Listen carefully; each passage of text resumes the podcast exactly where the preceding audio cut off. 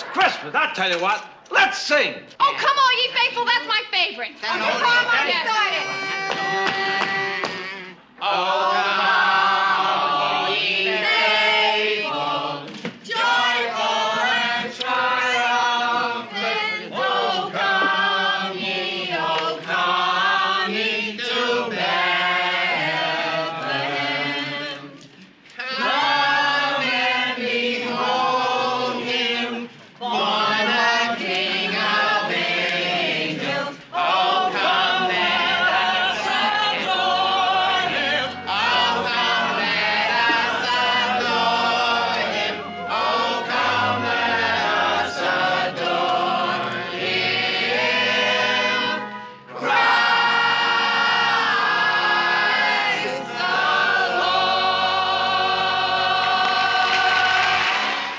Everybody, I hope you've got some uh, liquor in your eggnog and you've got the mistletoe hanging over your Parker Stevenson posters. I know I do. It's the holiday episode of the Made for TV Mayhem Show. Yay!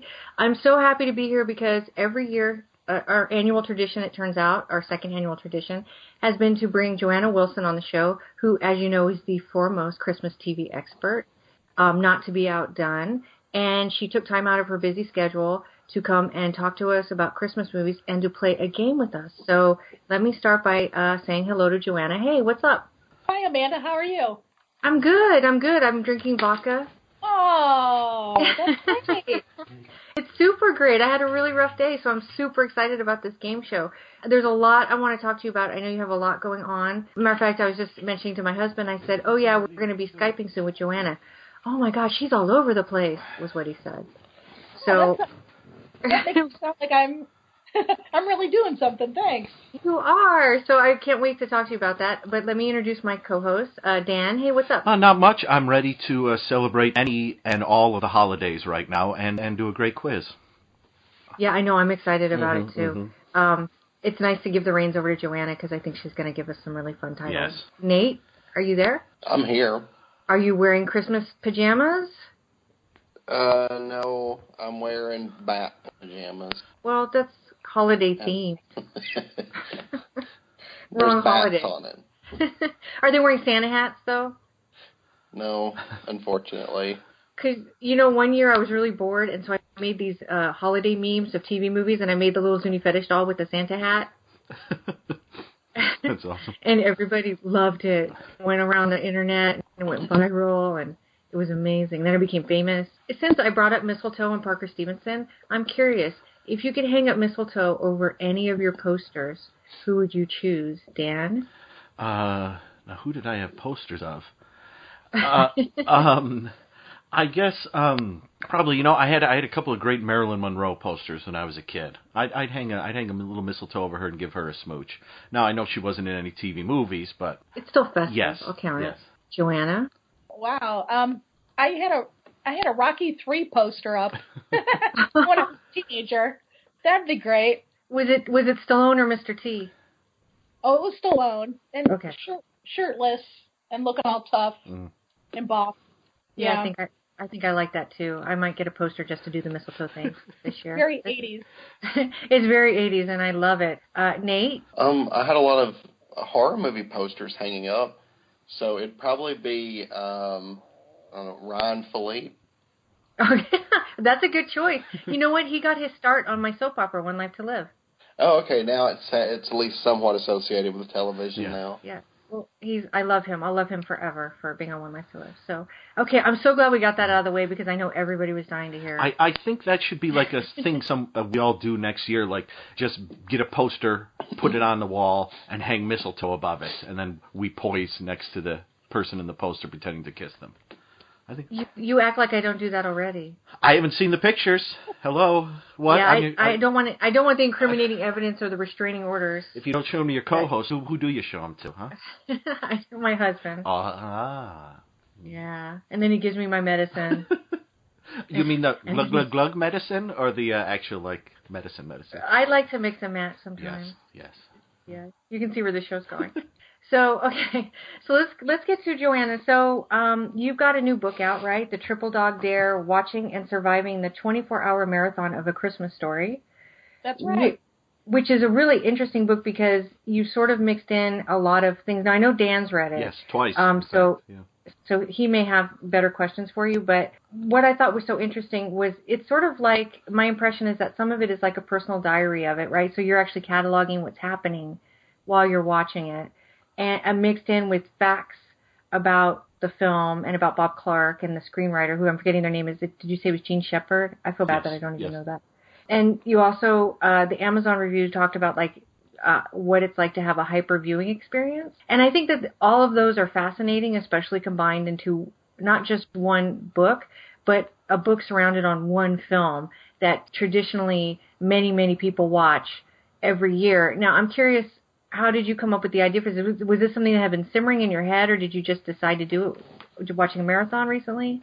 Well, I watch the marathon every year, but it sort of started with, um, you know, because I'm a Christmas entertainment writer, uh, journalists and, and even readers often, you know, every year they ask me if I watch the 24 hour marathon of a Christmas story.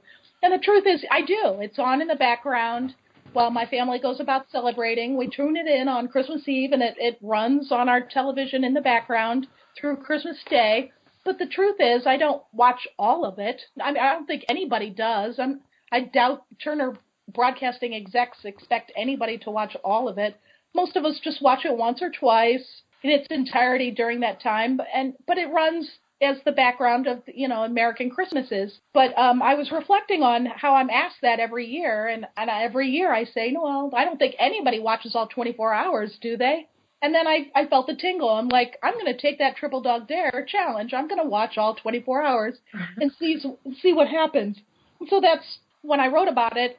I documented that 24 hour experience. I watched the movie 12 times, including commercials, back to back, no stopping, no pausing, and, and documented that experience and then wrote about it. But because I'm a Christmas entertainment writer, I'm not the average casual viewer of that, that movie either. I bring, um, you know, pop culture fanaticism and fandom and a perspective of other Christmas entertainment with it. And so it's a lot of commentary about pop culture. It's commentary about what this movie means to the American public and its influence. And, and I speculate on its success and its popularity.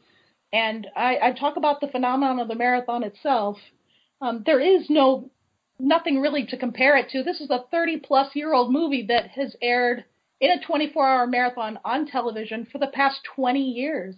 I mean, nothing else exists like this on television. It's its own strange phenomenon, and it deserves reflection and and, and talking about. I agree, and I, I think you hit on so many things that I want to talk about. It's like I uh, I'm not even sure where to start. You said something about like um, documenting the experience and having it play in the background, and it's so true. Like every year, everybody has a holiday viewing experience if they're into the holiday. I mean, I'm sure there's plenty of people who aren't, but like if you like to like every year I watch Silent Night, Deadly Night. I mean, that's just a given. Now I do sit down and watch that, but that's only 90 minutes. Now if I had it on for 24 hours, I would only stop for maybe the scenes where Billy's naked.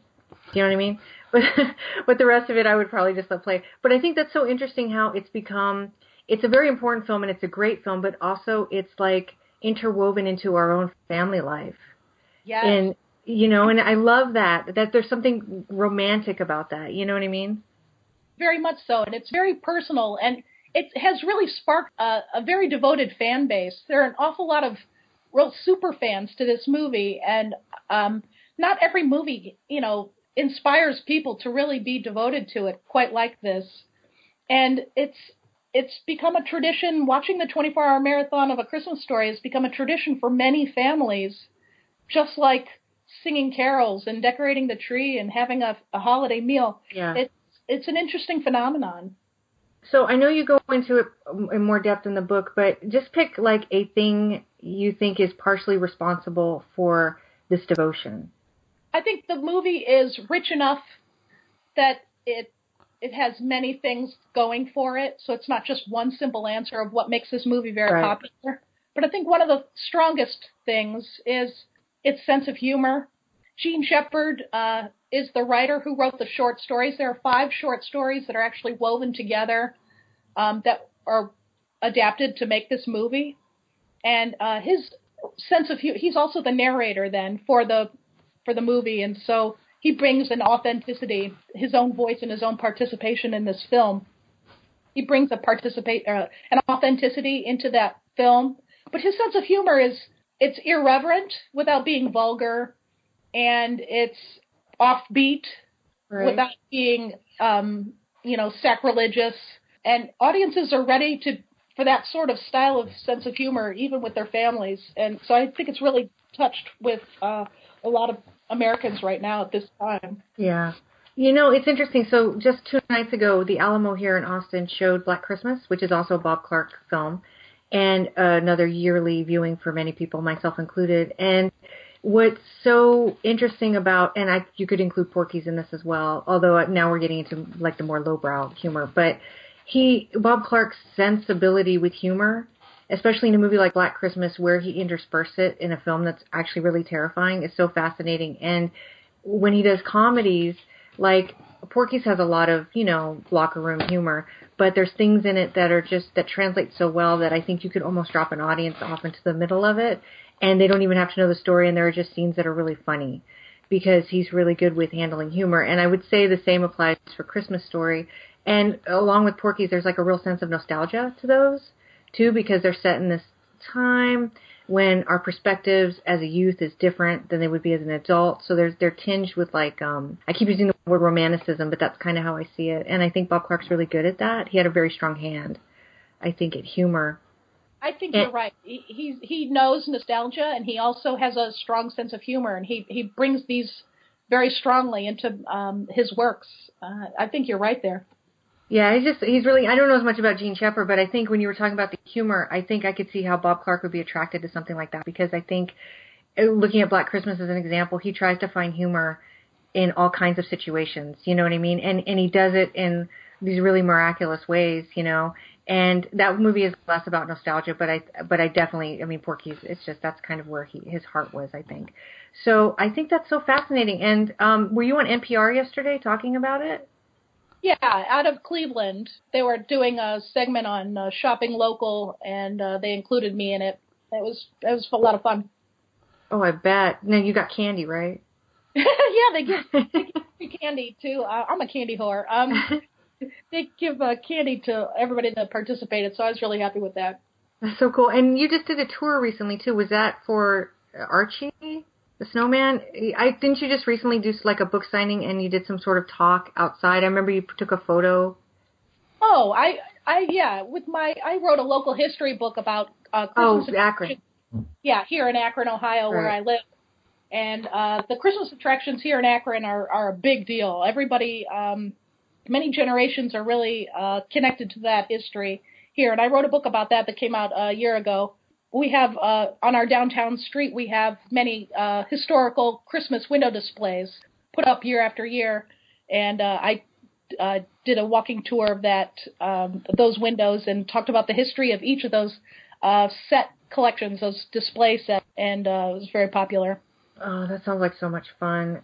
I also feel like uh, you've basically, I don't know, we've known each other for a few years now, but it feels like you're pretty much putting out books like yearly. Is that pretty correct? Well, I've done that the last couple of years. Yeah, Do you have another thing planned for next Christmas? not yet. Okay. well, I was looking and I remember last year we talked about um the Merry Musical uh I'm forgetting the last word of that. Merry Musical Christmas. And you have that's the first volume. I, there- yeah, the first volume is out on sitcoms and dramas. That's about the best musical performances in uh, TV episodes. Is there a second volume coming at any point? Or is that going to be on a different subject and this is just uh the first volume is just this theme and then you're going to take on another topic? Well, that's the first um, in a five-volume series about music in uh, Oh, okay. entertainment. So the next volume that comes out will be um, the best music in children's entertainment or children's Christmas entertainment. There'll be another one about the best music in Christmas movies. To There'll be another one on um, the best music in Christmas animation. And the last one is uh, the best music in Christmas variety specials. Ugh, all right. Do it now because I need it. okay. Like, just stop whatever you're doing and start writing. Now, Dan, you read the book. Do you have any questions or is anything you want to say about it? I know you left a really nice review on Amazon Uh. I, I don't have any questions on it. I think I think the the joy of the book is that it's um this time of year is the uh, time when I listen to a lot of jazz, and the book has a sort of very jazzy feel where it's it's it breaks itself up. Well, early on it has the preparation and all the setup, and then it's then it's broken down into the individual uh, screenings of the movie. And within each screening, she starts the movie, and then she just begins riffing all over the place on Christmas, pop culture, this, that, and the other thing, and you never know where it's going to go. And it's really a lot of fun. And there's always, and my my favorite moments, and this pops up a few times in there, are those moments when Joanna, you, you stand up and you rewind the tape that you're watching the movie on. and for about within the 24 hours, there's probably I don't know, maybe two minutes within each two-hour stretch where the tape is rewinding and there's nothing going on, and it's sort of like I don't know, some sort of like calm moment before it all begins again. And I, and I really enjoyed the heck out of the book. Like I said, I read it once when I got it, uh, maybe a month and a half ago, and then I read it again last week. So it's it's it is excellent, and it is something you should probably buy um, now.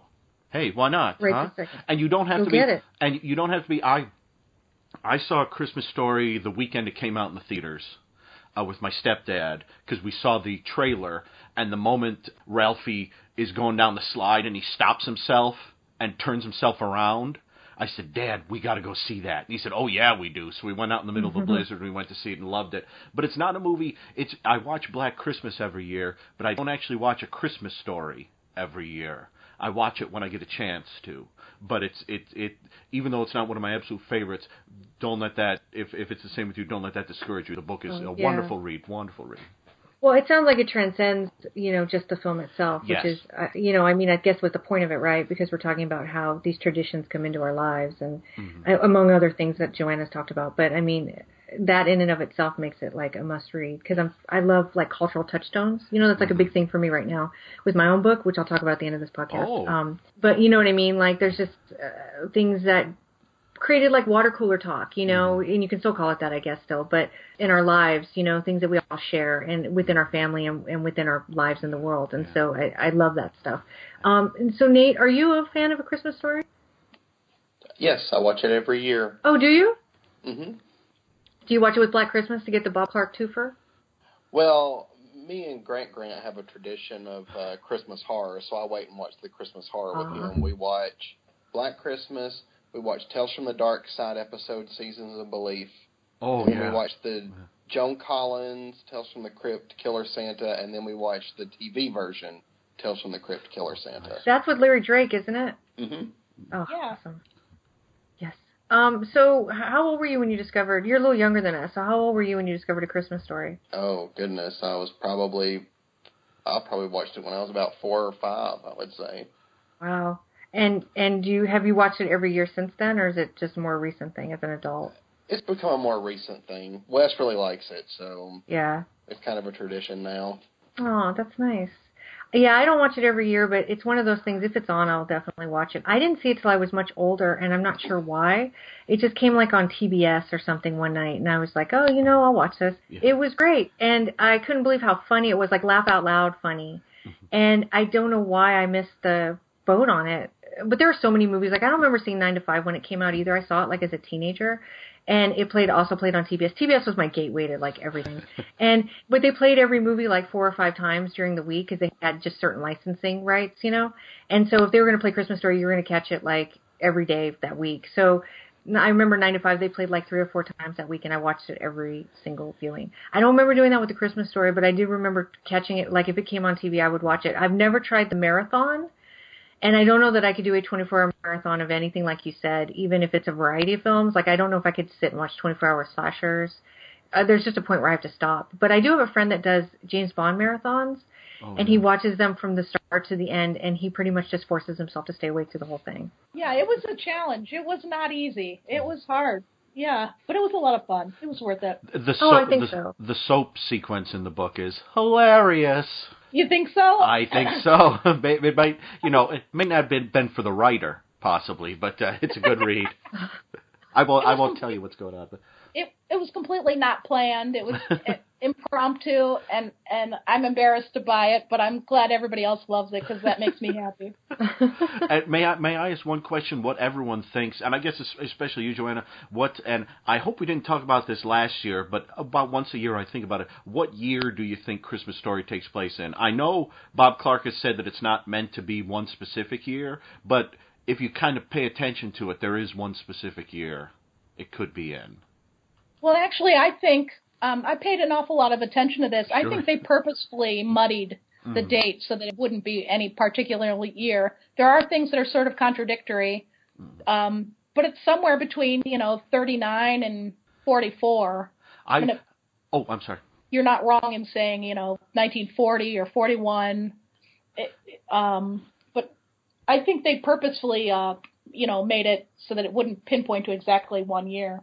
I think my thought on it is that it's definitely um, World War II or before. It's not after World War II, and I think I think I always think it's either 39 or 40 because being a big fan of old time radio, if you listen to radio from no, December of 1941, all they were talking about was the war, and the war is never mentioned once in the movie and during the the the 41 to 44 that's they were mentioning that all the time. So i would say it's either 39 or 40 and i say i say it's 39 one because of wizard of oz being at the um the parade. Now they could have been there in 1942 uh, not not 1942 1940 also.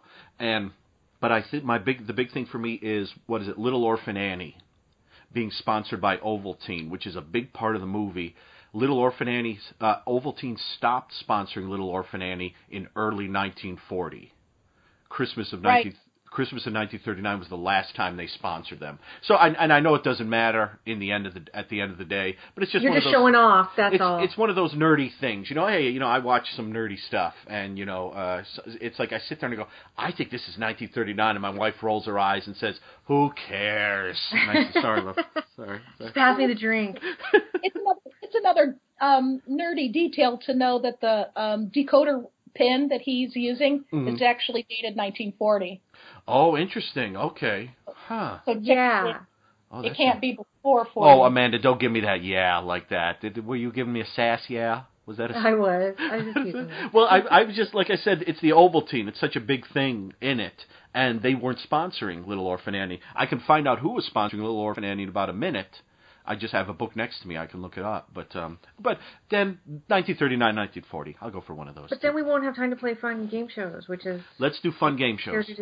So let's what do. I did was I asked Joanna to come in and sort of be the Jim Lange, Jim Perry, Bert Convy, Richard Dawson, Gene Rayburn of the group tonight. So what she's going to do is, if you listen to our last game show episode, which was a few months ago, what I did was I picked out some TV movie titles, I tried to go with what I thought sounded fairly generic. And then I asked Dan and Nate to come up with a synopsis, uh, and if they could cast the film and maybe give it a production year. And um, the answers were incredible. Uh, we got a really nice response to that, including some really amazing artwork from Shannon, which oh, is yes. on our website. And uh, and it was really fun. And I think it was a nice way to sort of get back into the swing of things, which is what I'm doing now because I just got back from a long trip and um, I've been frazzled and I haven't had time to do things the way I'd like.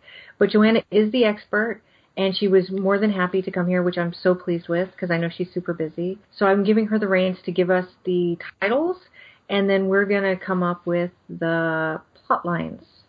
So um, why don't you go ahead and get it started, Joanna? Okay, and I want to make it clear. I have um, in my list here. It might be a TV movie or it might be a Christmas animation. Either one. Ooh. Joanna's so edgy. That's why I like her. okay. So for the first title, Silent Night. Oh, gee. So do you want to go ahead and like pick who should go first, or should we just sort of set up a system? You go ahead. Okay. Um, do you want to go Amanda, Dan, Nathan, then Dan, Nathan, Amanda, sort of like that? Yeah, we could sort of do it where everybody gets a, one, a chance to go first, and we'll uh-huh. go alphabetically. Okay. Does that sound good? Sounds good. Okay, so okay, so Silent Night that is very generic. I know. I think I know what Silent Night, Lonely Night is. Maybe.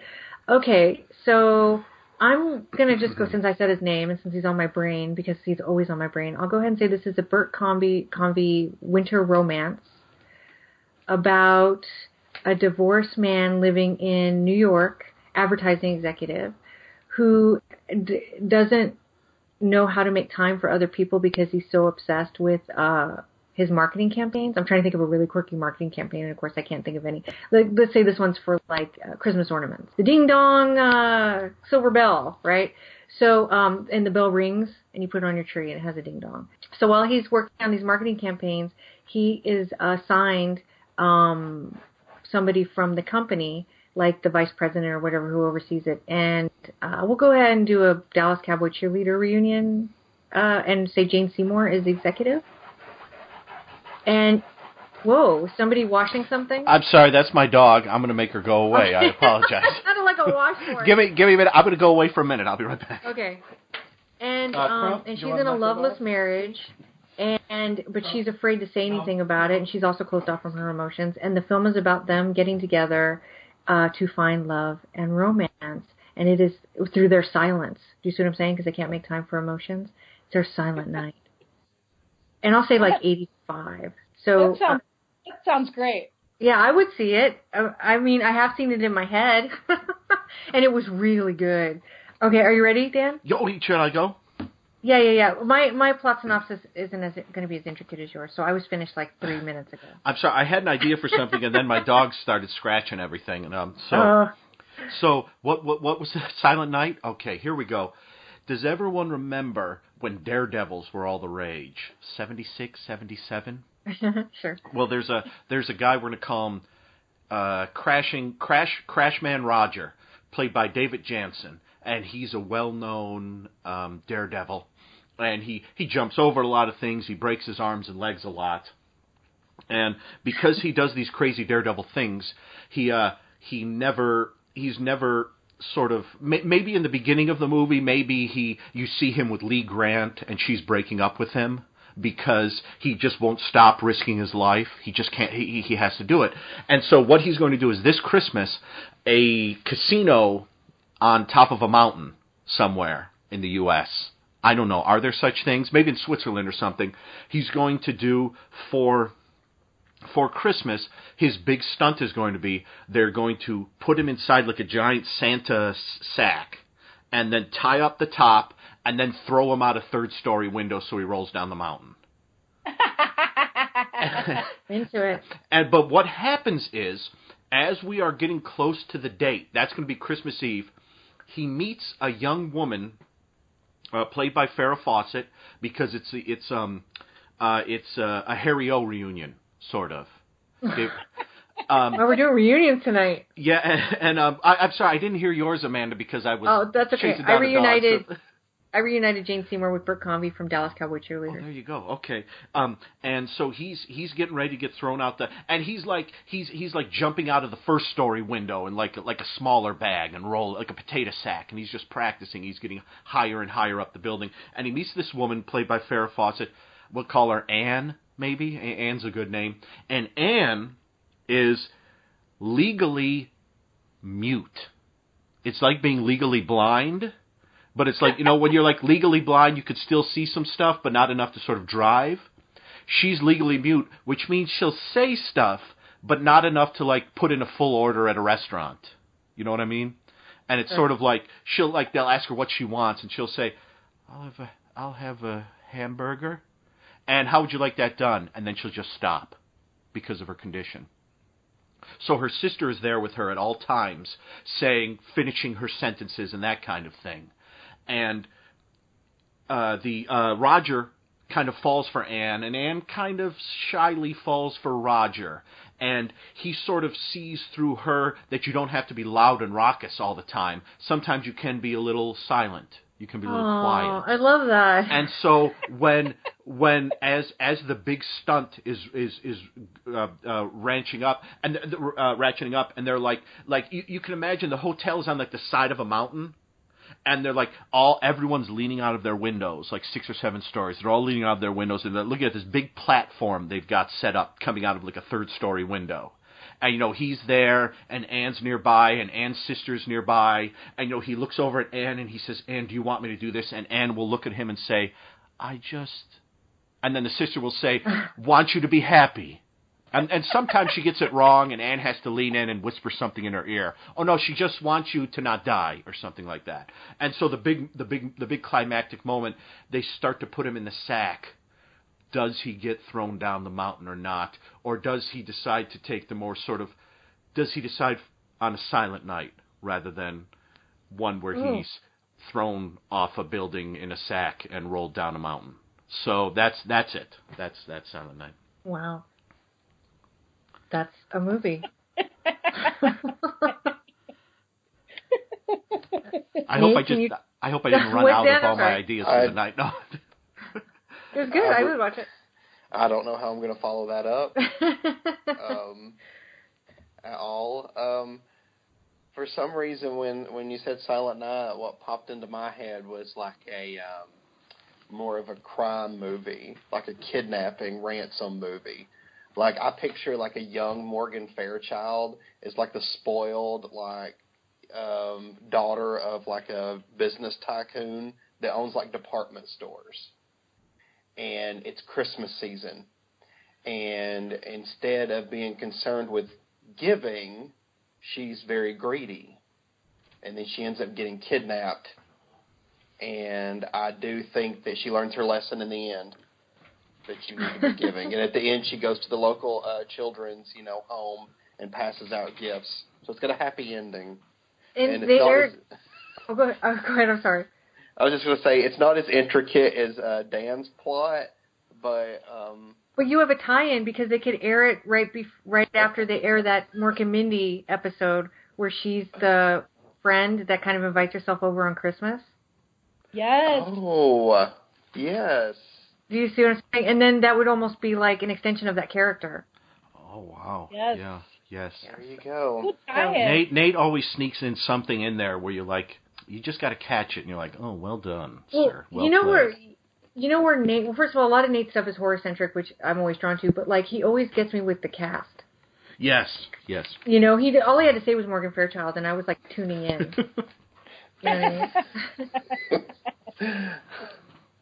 So, Joanna, do you want to tell us what the movie's actually about? Sure. Although I'm really interested in seeing these three movies. Uh, I'm actually a big fan of Silent Night. It's a 2002 TV movie starring Linda Hamilton. Ooh. Oh wow. Oh. It, it's a TV movie based on a true story that take that took place during the Battle of the Bulge in the Ardennes Forest in Christmas 1944. Oh wow. Wow. Linda, Linda Hamilton plays Frau Vincken. And she and her, she she and her son Fritz flee their home in the city for a hunting cabin in the woods. Wait, During the- Ralph Lincoln and Fritz flee? Yes, so During- cool. during fierce fighting near the end of World War II. Keep it up. Keep it flying. That's awesome. On Christmas Eve, so close to the front lines of battle, three American soldiers lost in the woods burst into the cabin looking to escape the cold and snow, and one of them is seriously wounded. Frau Vincken agrees to the to offer them hospitality as long as they, lay down their weapons. The Americans agree to trust her until three German soldiers also arrive seeking shelter and escape from the cold. Um, Frau Vincken convinces everyone to abide by one night of peace. However, it's one long tension filled Christmas Eve for everyone. And what will happen on Christmas Day when the soldiers have to leave the cabin? Very exciting. That- that it's actually a nice, really it's good. different than your. Yeah, it's different than your average uh, TV Christmas movie. So, and it's it's well made. It's well put together. Check it out. What do you think, Sarge? That's not bad. Ah, let's see what else we got here.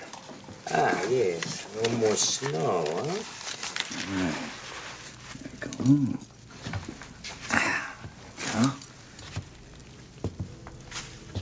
I see you are not a traditionalist, Frau Wink. I know. How's that? The Leutnant is referring to the fact that in our country, the children are not present for the decorating of the tree. That's a bum deal. You miss half the fun. Yes. But as we all know, our hostess prefers to do things her own way. Nothing wrong with that. There are more of you like her. Not one of us would be here right now. I'd be back in Brooklyn in my mother's kitchen, sipping vino, getting my hands slapped for mooching her spaghetti sauce. Wow, I have never heard of that, but I don't know so much about the 2000s. Like, I know there was some good stuff coming out, but um, I think I kind of dropped off. But that's actually something. Plus, Linda Hamilton's in it. I mean, that's Yeah. Yeah, Right she's there. strong. She's great. yeah, I love her. So, uh, should we vote on this one? Okay. That's a tough one because I actually think that the real story sounds incredible because good, you're yeah. right. It doesn't sound like it's not like Miss Miracle Part Eight. You know what I mean? Which are good movies, but like very fairly typical of the Christmas holiday film. But uh, of course, Dan always comes up with something super intricate, and then he threw Lee Grant in there. Oh yeah. so, and I love her. Does she slap him around and stuff? She they they it's it doesn't it doesn't it doesn't end well. It's that's the opening scene of the movie is him trying to win her back, but he won't stop uh daredeviling. And she he cuz cuz he has a degree as a CPA, but he just won't use it. Well, I wouldn't either if I was a daredevil. Nate, do you have a preference for any of those films? I don't know. I'm probably gonna have to go with Dan's on this one.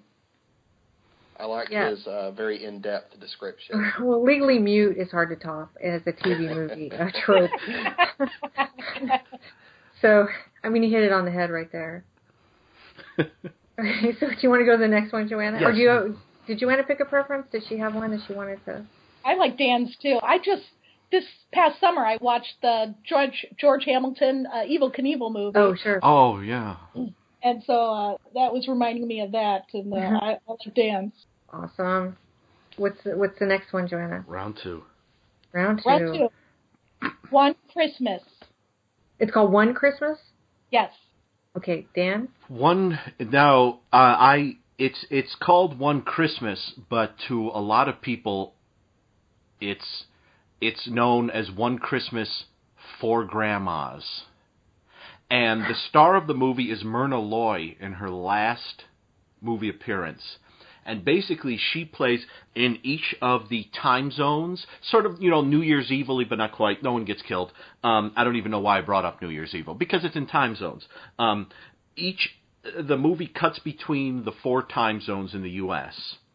And Myrna Loy plays a grandma in each time zone who gets fed up with how um, she's kind of half ignored, half humored as she tells her stories about the past and that kind of stuff because her all the families of the grandmas are very like you know they're they're they're hip young you know i guess when did myrna lloyd die i was going to put yuppies in it but i'm not 100% sure what but that sort of person sort of a yuppie-esque kind of like, you know, go, go, go, and our kids are go, go, go, and that kind of thing. And grandma just wants to sit, and she just wants to enjoy Christmas. She wants to, you know, she wants to hang the mistletoe over her poster of Rudolph Valentino and maybe give him a little, la, la, la, la. you know, grandma's like that. And what happens is, in all four time zones, and maybe simultaneously in like four, um, four images on one screen, all four grandmas write a little note that say, "We're running away from home." And the and the movie is about the grandmas going on adventure. And remember that they're in different time zones. So the grandma on the west coast is most likely in. It might be raining, but it's probably going to be relatively warm. You know, grandma in Denver is, you know, maybe she's she wants to go see uh, who is it, Crashman Roger, jump out a building you know the one in the the the east coast like up in new england she's freezing and stuff like that you know but they all go out and they have these adventures where they learn about what other people do on christmas.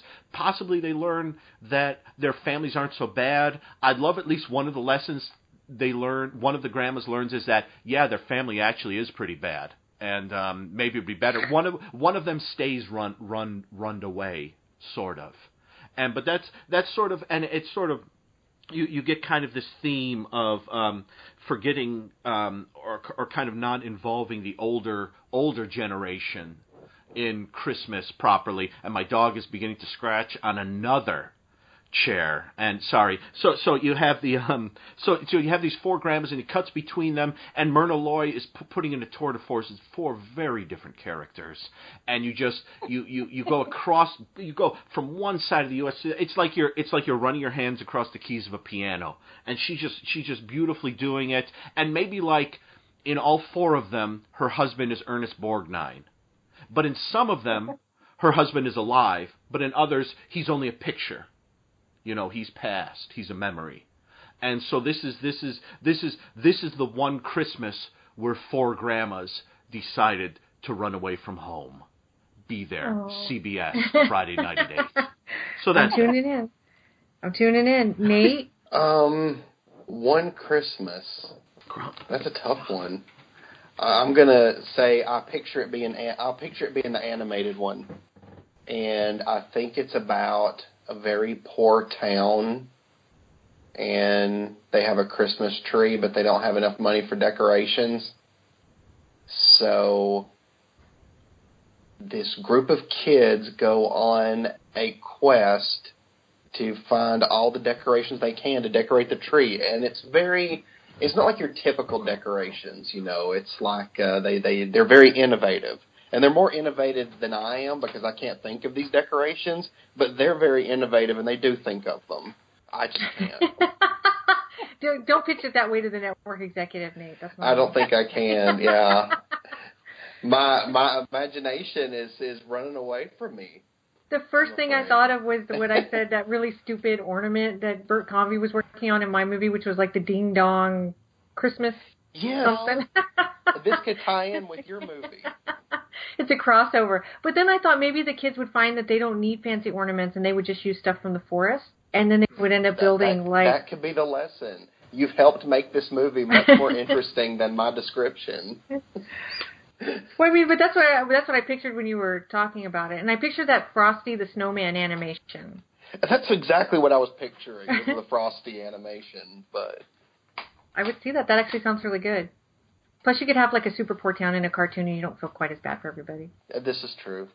So, um, do you have any voices? Like, do you have any particular actors you I really don't know who would be a who is that would be good voice actors. I guess for What about uh, the TV kid from House from the Cemetery? Oh yeah, that Giovanni was it Frezza? I think his Whatever that is. with the kid, guy that the lady that does his voice. Mama, mama, Yeah. I'm scared to go downstairs, mama.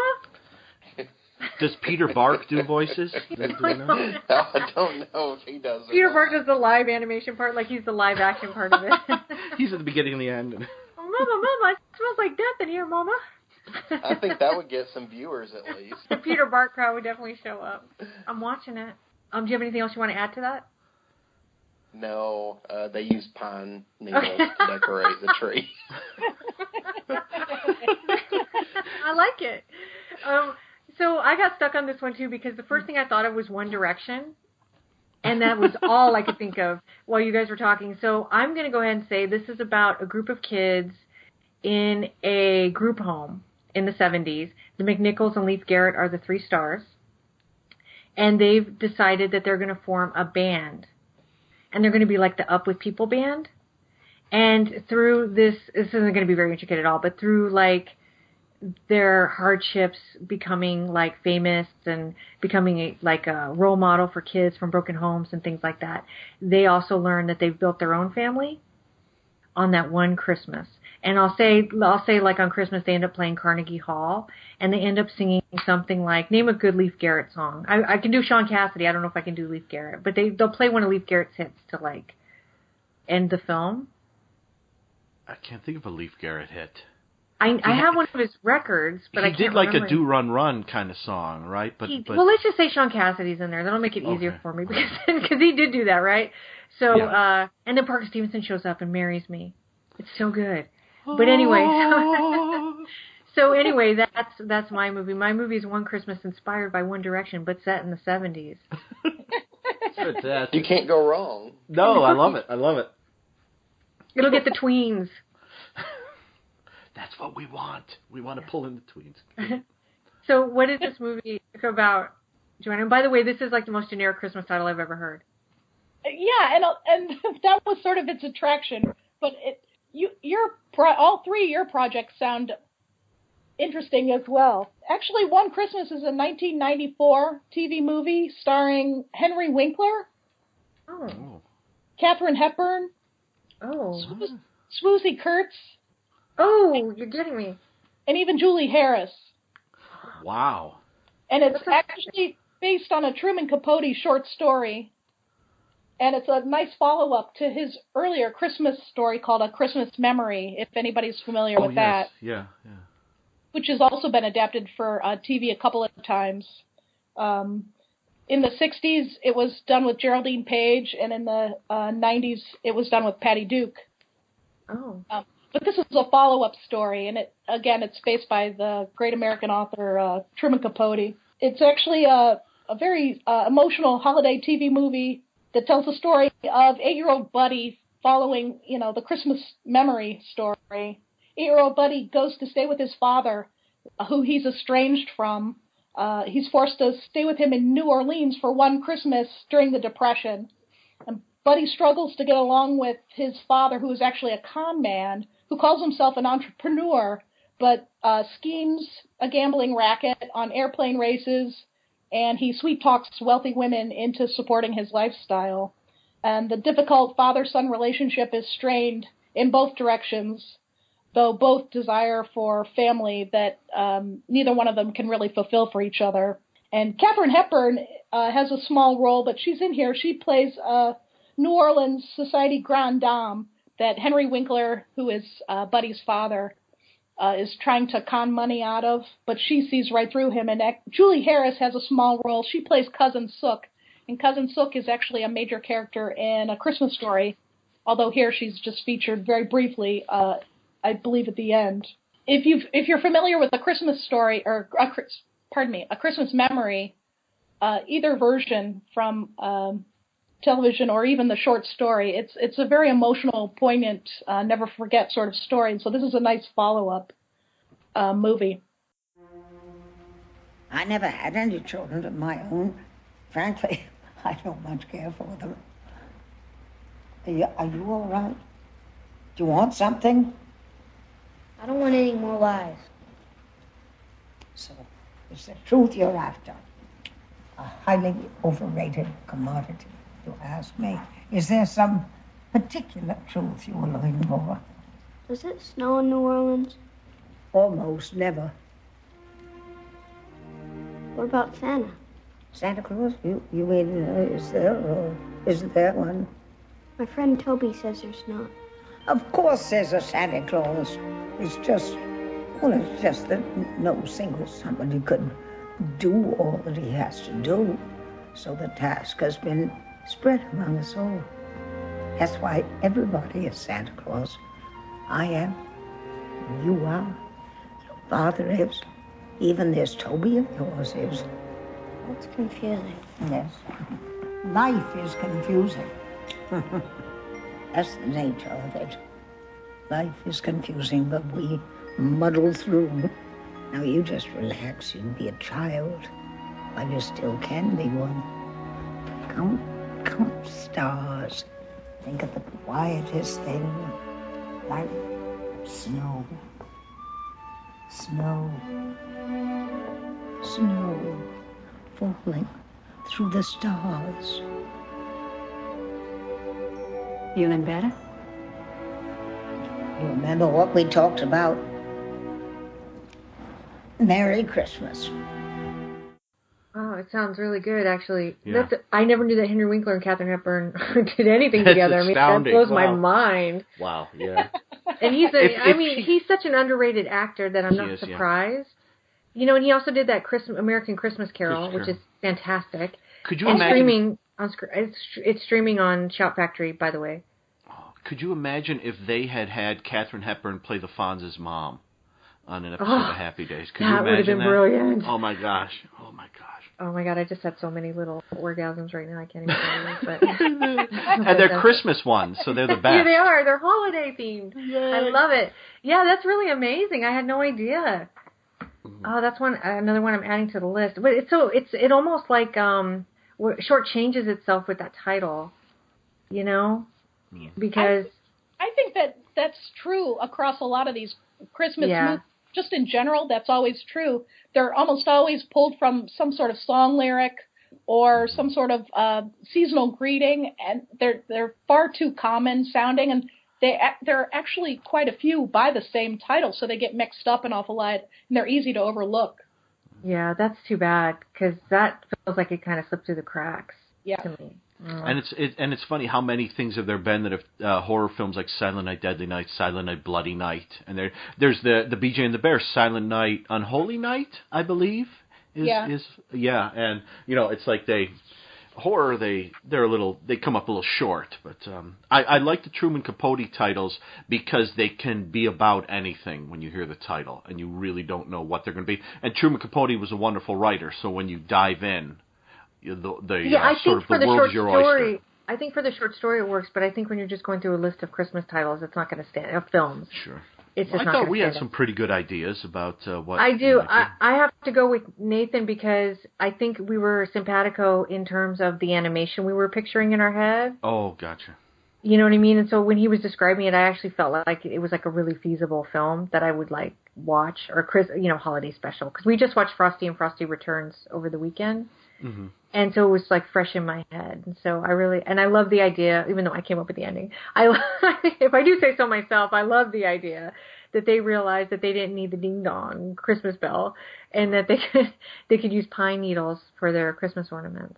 I'm half expecting somebody to be listening that is a TV writer, and they're going to take your ideas, and we're going to see these on the screen year year years upcoming. Well, we have this on a podcast dated. Yes. So Yes. we'll be able to get that NBC executive who's doing a coat of many colors and now the Christmas one Christmas and get our money. Wouldn't that be if the, if, wouldn't that be funny if like next year there was uh, this this week on Hallmark uh, uh, uh, five or three three uh, one Christmas movies, the one Christmas umbrella. I was like, what? Well, it'd be really funny if they were like, for the first time ever, we're digital we're digitizing Myrna Loy into a Christmas special. And Four times. using like computer generated like from like the last five movies she made and they're just like morphing it into like one film. I will I will say the more I described the the one Christmas for grandmas, the more I got excited about the idea. The more good, I, yeah. the more I the more I really like the concept. So you vote for yourself is what you're saying, Dan. Uh, no, I'll vote for Nate. Also, I would not vote for myself, but um, I liked your idea. It was really good. Plus, Oh, Myrna that- that- Loy's in it. And if Myrna Loy's in it, I'm going to watch it. hmm You know Yeah, I mean? Joanna, do you have a preference? yeah, I think I like Nate's too. Oh, let's do it. Let's let's start a Kickstarter. hmm Can anybody animate?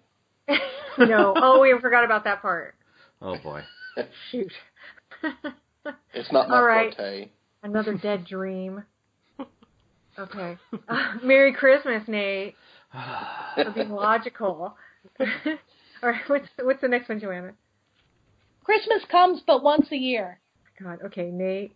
I think that um, this one is a Christmas version of a Groundhog Day, where everything's going wrong on Christmas Day. Wow. Wait a minute. Is it hasn't? Wait a minute. I think this movie's been made, and maybe it's in my subconscious. But I'm picturing a Groundhog Day where everything's going wrong, and this kid is basically reliving Christmas Day until he can make everything right. Mm. Like his family are, are like dysfunctional and fighting, and you know I picture that by the end he has everybody together and happy once again. Is is the dad Robert Urich? Well, yeah, I mean, Okay. uh, I, he would have to be in one of these movies that I'm coming up with. I mean, that he's kind of the staple for me. Um, yeah, he's the but I almost feel like this is a movie, but It it is. know. is it? Actually, uh, uh, Christmas versions of a Groundhog or Groundhog Day have been done four times. Oh my goodness! Then, what? At least one of those movies I've seen, and it's in my subconscious. There is one from 1996 called Christmas Every Day, which features a teenage boy. He was a teenage heart. I, his name escapes me right now, but he's a teenage heartthrob in the 90s, and and it's pretty pretty close to exactly what you're describing. Is it like uh, Jer- Jeremy Jackson, Jeremy Jordan? No. Jonathan Hunkington. Oh yeah, what's that? What's that really cute kid from? um Home Improvement. Oh yeah, Jonathan Taylor Thomas. Yeah, one of the Jonathans. Why did I know that so quickly? I don't know, but I was just, you know what's so weird? I was just looking him up for some reason. I don't even know why. And um I was like, God, he was such a cute kid. I want to see this movie now because I, I do think I might have seen it way back when.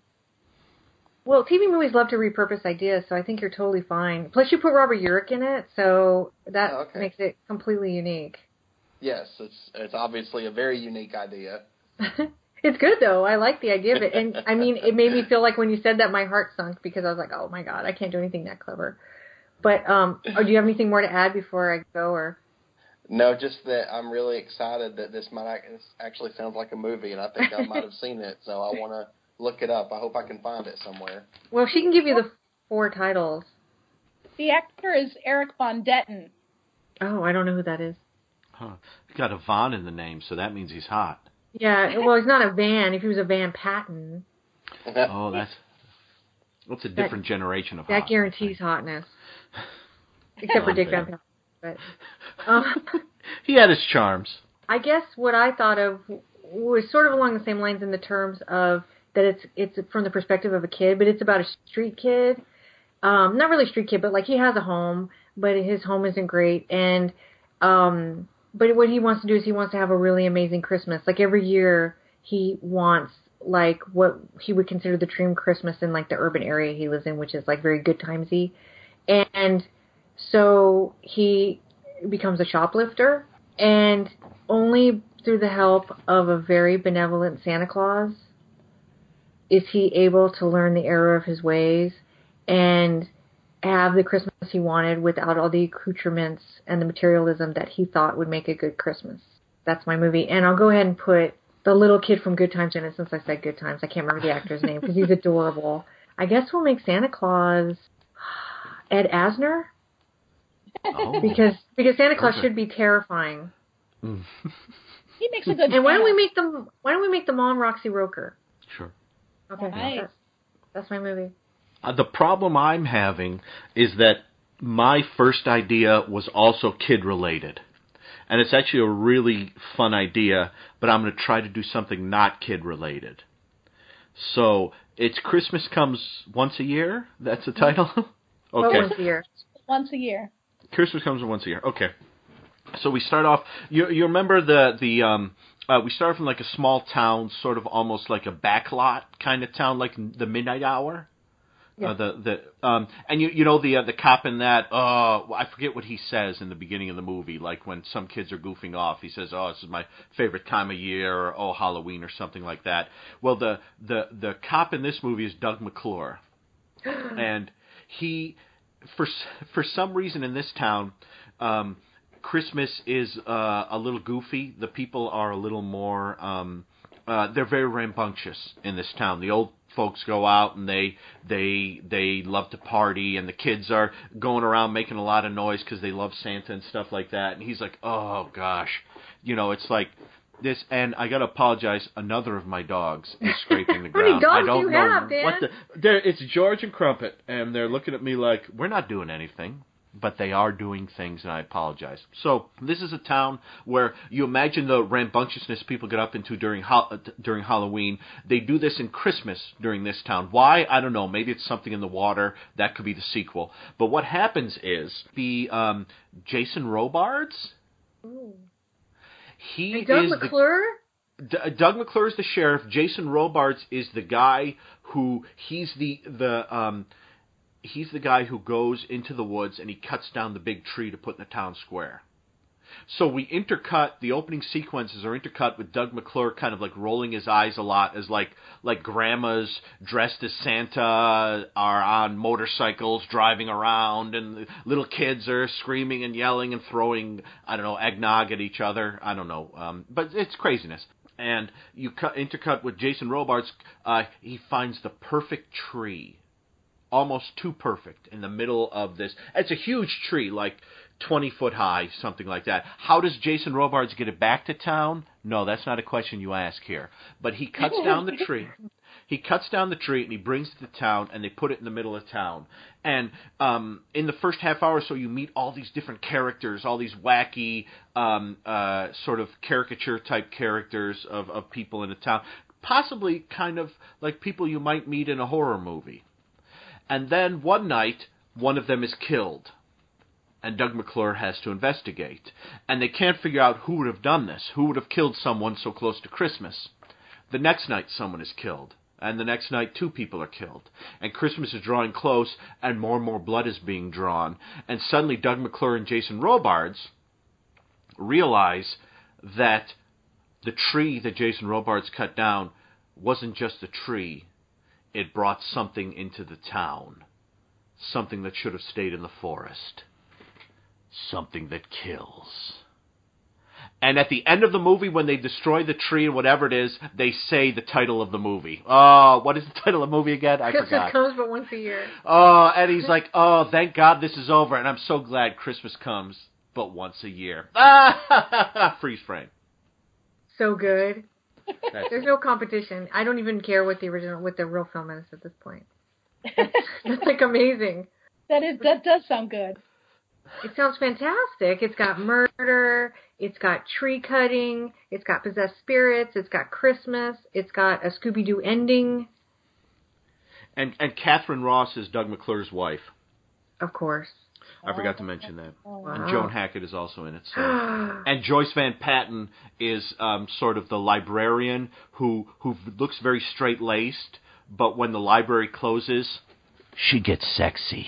Joyce is into it. Wasn't Joyce Yes. Van Patten? Joyce Van Patten was married to Dennis Dugan for years. Yes. And, I didn't, and Oh, she was yeah. much older than him, and I didn't know that till recently because I was looking her up. yes. And um, I was really impressed with that. So And I, Dennis Dugan is in one of my favorite short-lived TV shows, Shadow Chasers. yes, I love Dennis Dugan. I know him from the Rockford Files. But anyway, Oh, yes, um, uh, Joanna, what what is the movie actually about?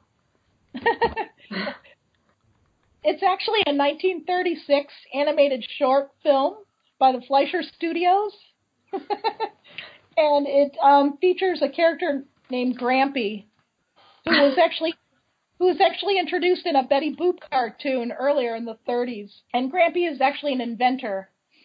Uh, you guys were kind of right to uh, go with a, a child theme here because actually the setting is an orphanage and it's a broken down, impoverished orphanage.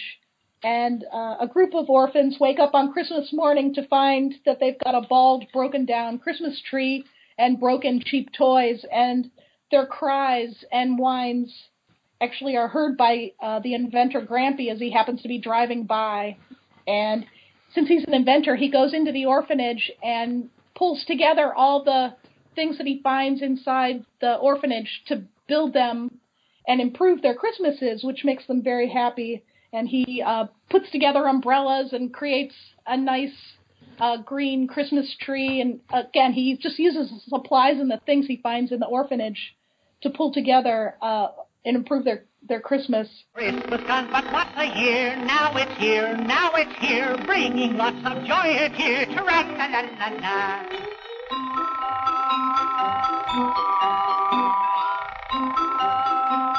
There is a Santa Claus. Christmas comes but once a year. Now it's here, now it's here, bringing lots of joy and cheer. Tra-la-la-la-la. Oh!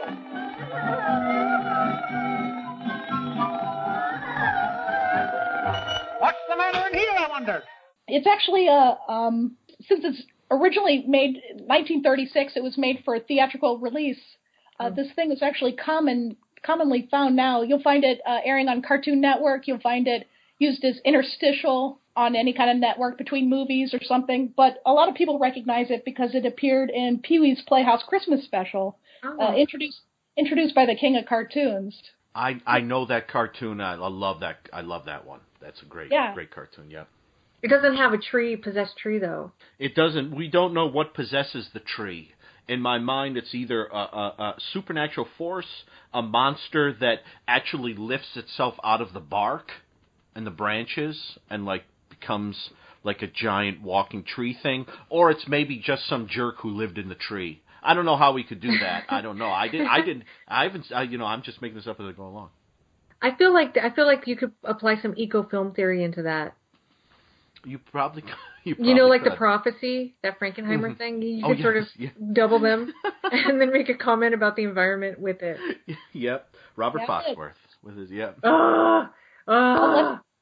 A lesson we all learned too late. And yeah, it would be that the two taglines: Christmas only come but once a year, and then a lesson we learned too late. But you'd have to say those in the right order because then it would sound like the lesson we learned too late was that Christmas comes but once a year. Yeah, so you'd have to you'd have to make Yeah. sure. to make sure that the announcer uh, says it correctly.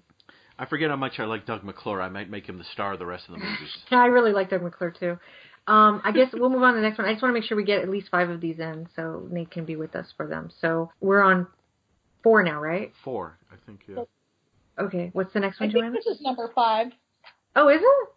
Oh no, it's number four. I'm sorry. Okay. Christmas snow. Okay, I guess it's my turn. So these titles are so close to other titles, so it makes me think of a Christmas without snow. And so I'm picturing Michael Learned, and even though I've not seen the film and I'm not super familiar with it, it's like I can't get that out of my head. But so, okay, so I'm going to go with the environmental theme since we were talking about eco film theory, and what we're going to say is that this is a planet that no longer has snow, and it, so it's a sci-fi futuristic Christmas tale. Uh, Ray Bradbury wrote it. It's adapted from a Ray Bradbury story and or I guess we'll say it's adapted from a Cray Snadberry story. The Earth is ravaged by I don't know climate control warning and problems, and but they hear that there is one mountain somewhere left in the world that actually still produces snow. So a ragtag motley group of explorers, men and women ranging in age, um, we'll set this in the 80s. We'll put Robert Urich in it because, like Nate said, he should be in everything. And um, we'll put Erin Gray in it. Erin Gray will be one of the leaders, and Robert Urich will be the other leader. And they'll say there's like a group of six or seven of them, and they have to find the last mount, snow-capped mountain in the world and bring back some snow to this town that is, uh, well, I guess the world needs it, but this one particular town is desperate for some snow. Um, they're thinking so actually here in Texas because it never snows where I live there's a really rich part of Texas that's near us and they actually import snow. And then you can like make snowmen with it and they leave it out till it melts. And it's in this really expensive mall. So we'll say like this really really rich town is it has sent these explorers out so even though they don't have noble intentions what happens at the end is very noble because they learn the true meaning of Christmas which is that they all pair off and have sex right? Because there's got to be romance in there. You can't put Robert Urich. Seventy-three percent of Amanda's ideas end with that. Yeah, you can't put Robert Urich and Erin Gray in this. I know I'm losing listeners. They're like, oh my god, she needs to stop. Um, they're you can't put Rob, Robert Urich and Erin Gray in a movie together and not expect them to not make out. Like that would be cheating the viewers. So you might as well just have like three, let's say six people go, and then we'll do three romance stories. And you know what? We'll make it quirky. So like we'll make it like um like a love boat sort of situation. I'm trying to think of those movies like if you're familiar with them, Pleasure Cove or uh Valentine Magic on Love Island, which are like rip-offs of Love Boat and Fantasy Island, and they're like lighthearted romps where you know couples end up together, and but it's not always the couples you think are going to end up together. So we'll throw that in there. So we'll make it a sci-fi comedy that is that is a metaphor for the environment, starring Robert Urich and Erin Gray. And I'm done because I think I just drew, ruined that movie. But that would be my film. Uh, my um, I, I had an original idea which was much, possibly more entertaining than the idea I'm going to say. Eve Plumb is uh, plays. Um, uh, let me get a name. Um, Marie. And Eve Plumb plays uh, the, a young woman named Marie who comes to New York City from Wisconsin and she spent all her life living uh, at Christmas time. It's Christmas snow, and she gets to Wisconsin. Uh, she gets to New York City, and she's trying to make she's trying to make good. She gets a job at a bookstore. Everything is going great. Everything is going great. Then, as the holiday season comes on, uh, she she loses her job, and she ends up meeting um, a, a strange gentleman played by Mark Blankfield Sure. from Jekyll and Hyde Together again. Yes. And suddenly she is involved in the not only the uh, uh, import and export of it, but the snorting and enjoyment of, in quotes, Christmas snow. Oh, so good. and so so she's in there and she and what ends up happening is she becomes she doesn't I know what you're thinking. Oh, she's she'll become a prostitute, right? No. No, not it now. No. Knock it off. She she just becomes she becomes addicted to the Christmas snow and she falls in with this strange crowd, which might um, contain. Uh, is it Jack Elam, the guy with the crazy wonky eye? Yeah, you know, the big guy. Yeah. Okay, yeah. So, so like he's in there, and a bunch of other weird people. Maybe they pull in some people from like Andy Warhol's factory kind of thing. They're just like like the people. Um, she she ends up hanging out with a lot of the people who attack the the uh, at the end of Silent Night, Bloody Night. The the insane asylum people who attack the people who run the insane asylum. She ends up suddenly in this weird crowd like this, and she doesn't know what's going on. And then suddenly one day she sees a man with a very distinctive mustache kill somebody. And the next day there's this big thing in the paper. It's like, oh my god, it's like the Christmas murder of this guy or something like that. And she's seen what's happening. And then we cut to somewhere else where a man, very sort of, um, uh, uh, what is his name, Blofeld from the James Bond movies. He's like stroking a cat's head, and he tells Woody Woody Strode, who may not have been in a lot of TV movies, and Henry Silva, to go find Eve Plumb and kill her before she can tell anyone what she saw. And Eve Plumb, she's trying to get off the Christmas snow. She's trying to get to the police, and what ends up happening is she sort of uh, the the first time they attack her, she's able to get out onto the street, and she almost runs into a car, and the car is is being driven by a social worker played by Belinda Montgomery, and Belinda Montgomery comes out of the car and says, uh, "Is that the right name? Is that the woman from Man from Atlantis and Silent Uh-huh. Madness, Yeah, or is yeah. it Elizabeth? Oh, is that right? Okay, That's Belinda I'm sorry. Montgomery. I, okay, um, and I suddenly I, I blanked on her name there, and um, and she takes her in, and basically the the rest of the movie is Eve Plumb's character convincing uh, Montgomery's character that these two guys are after me. These two relentless hitmen are after me, and they have to try to get to somewhere safe where they can tell the police what's going on. And it's all sort of based in this.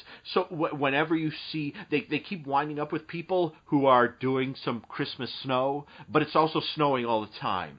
And so you get this thing which might be a metaphor or might just be poor planning on the filmmaker's part. You can't really tell throughout, but it's it's very exciting. And it all builds up to a climax in a junkyard covered with snow, like this this epic all these all these cars, cr- smashed cars, like you know, Street Trash has that great junkyard. All these epic cars covered in snow, and and and Montgomery and Plumb like running over the cars as as as Henry Silva and Woody are shooting at them, and maybe there's one of those big um uh, crane things with like the magnet that picks up cars and it's picking up cars out of the snow around them, revealing where they're hidden and stuff like that. It's really exciting, and it was a it was a great movie. I don't know what year it was made, 1978. Let's Sounds do that. right. Sounds right. Yeah. Okay, so that's Christmas Snow. Fantastic. Nate. Christmas Snow is a horror movie. Um, and it's a very, very small town, a very small town, where over a hundred years ago they burned a witch at the stake. And right when they started to burn her, it started to snow, so she cursed the town. But the next time it snowed, they would pay for their crimes. So a hundred years later, it So starts good. to snow, and um, you have this small town. Andy Griffith is the mayor. Um, he's kind of the corrupt mayor, so he's kind of the corrupt cop character. Uh, but he has a very good, um, you know, like secretary played by Stefanie Powers. Um, and you also have like other people like around the town. Like you have uh, two roommates, uh, Joyce DeWitt and Cindy Williams. you love to put Joyce DeWitt in these movies. and the snow falls overnight, and when they wake Wait, up did you say Joyce morning- DeWitt and Cindy Williams? Yeah, they're roommates. Oh my god. Okay. Um, and the snow falls overnight, And when they all wake up the next day, they find out that the snow itself is alive. Sort of like in that movie Blood Beach, where the sand is like devouring the people on the beach. The snow is doing that to anybody that touches it. So the whole, all the people in the town have their own little storylines going on, and they all have to avoid this killer snow that's cursed because of the witch. Oh, Nice. God. So, Nice. so I would- Joanna, do you, yeah, do you see what Nate does? He throws in those.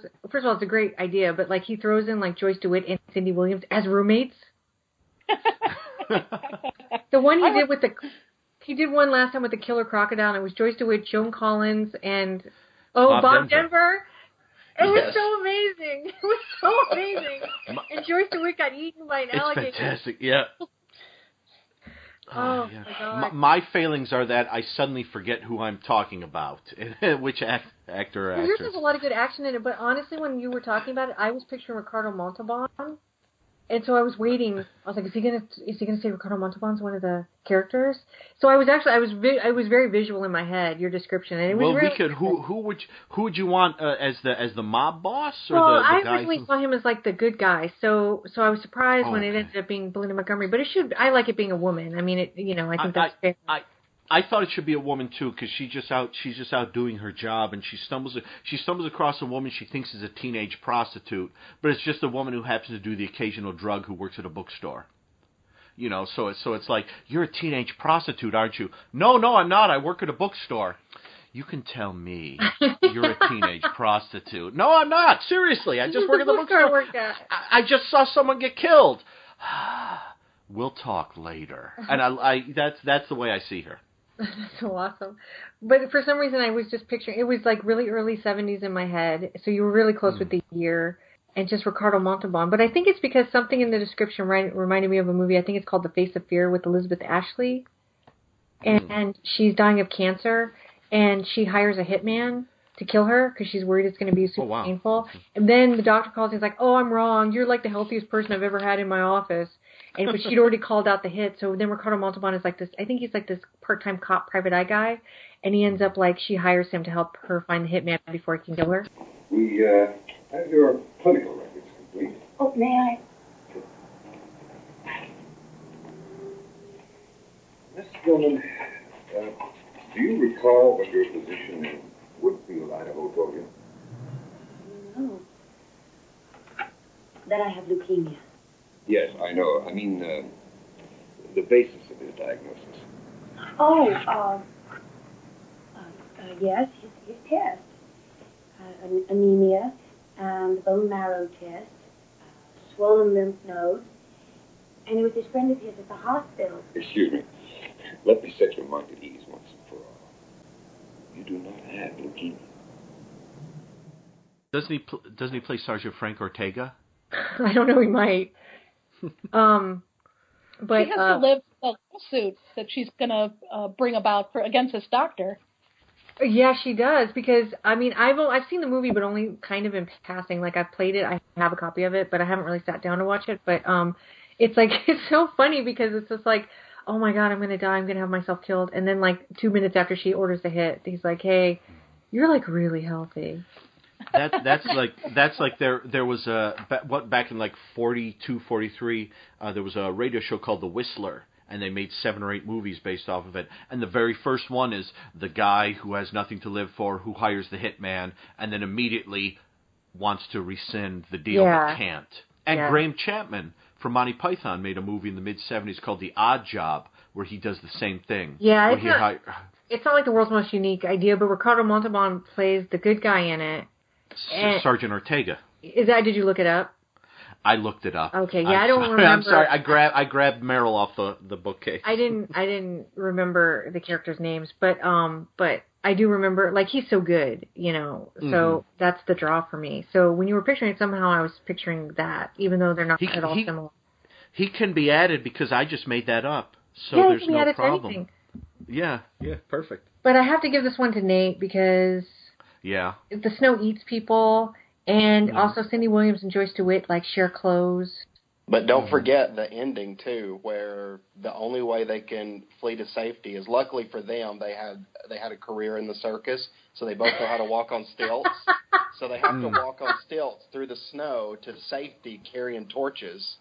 I like how you're like, don't forget the ending. Like we all saw Yeah, it. and you're you're like, you all saw it, yeah. And I'm, I'm giving you a little review, a recap. That's what's so good about it. I would love to see that movie on. You don't even know, and we could kind of still make it happen because I think Cindy Williams and Joyce DeWitt can be hired for TV movies. Yes. Yes. That's another Kickstarter, and we don't need to know how to animate. I bet the Sci-Fi Channel would love that.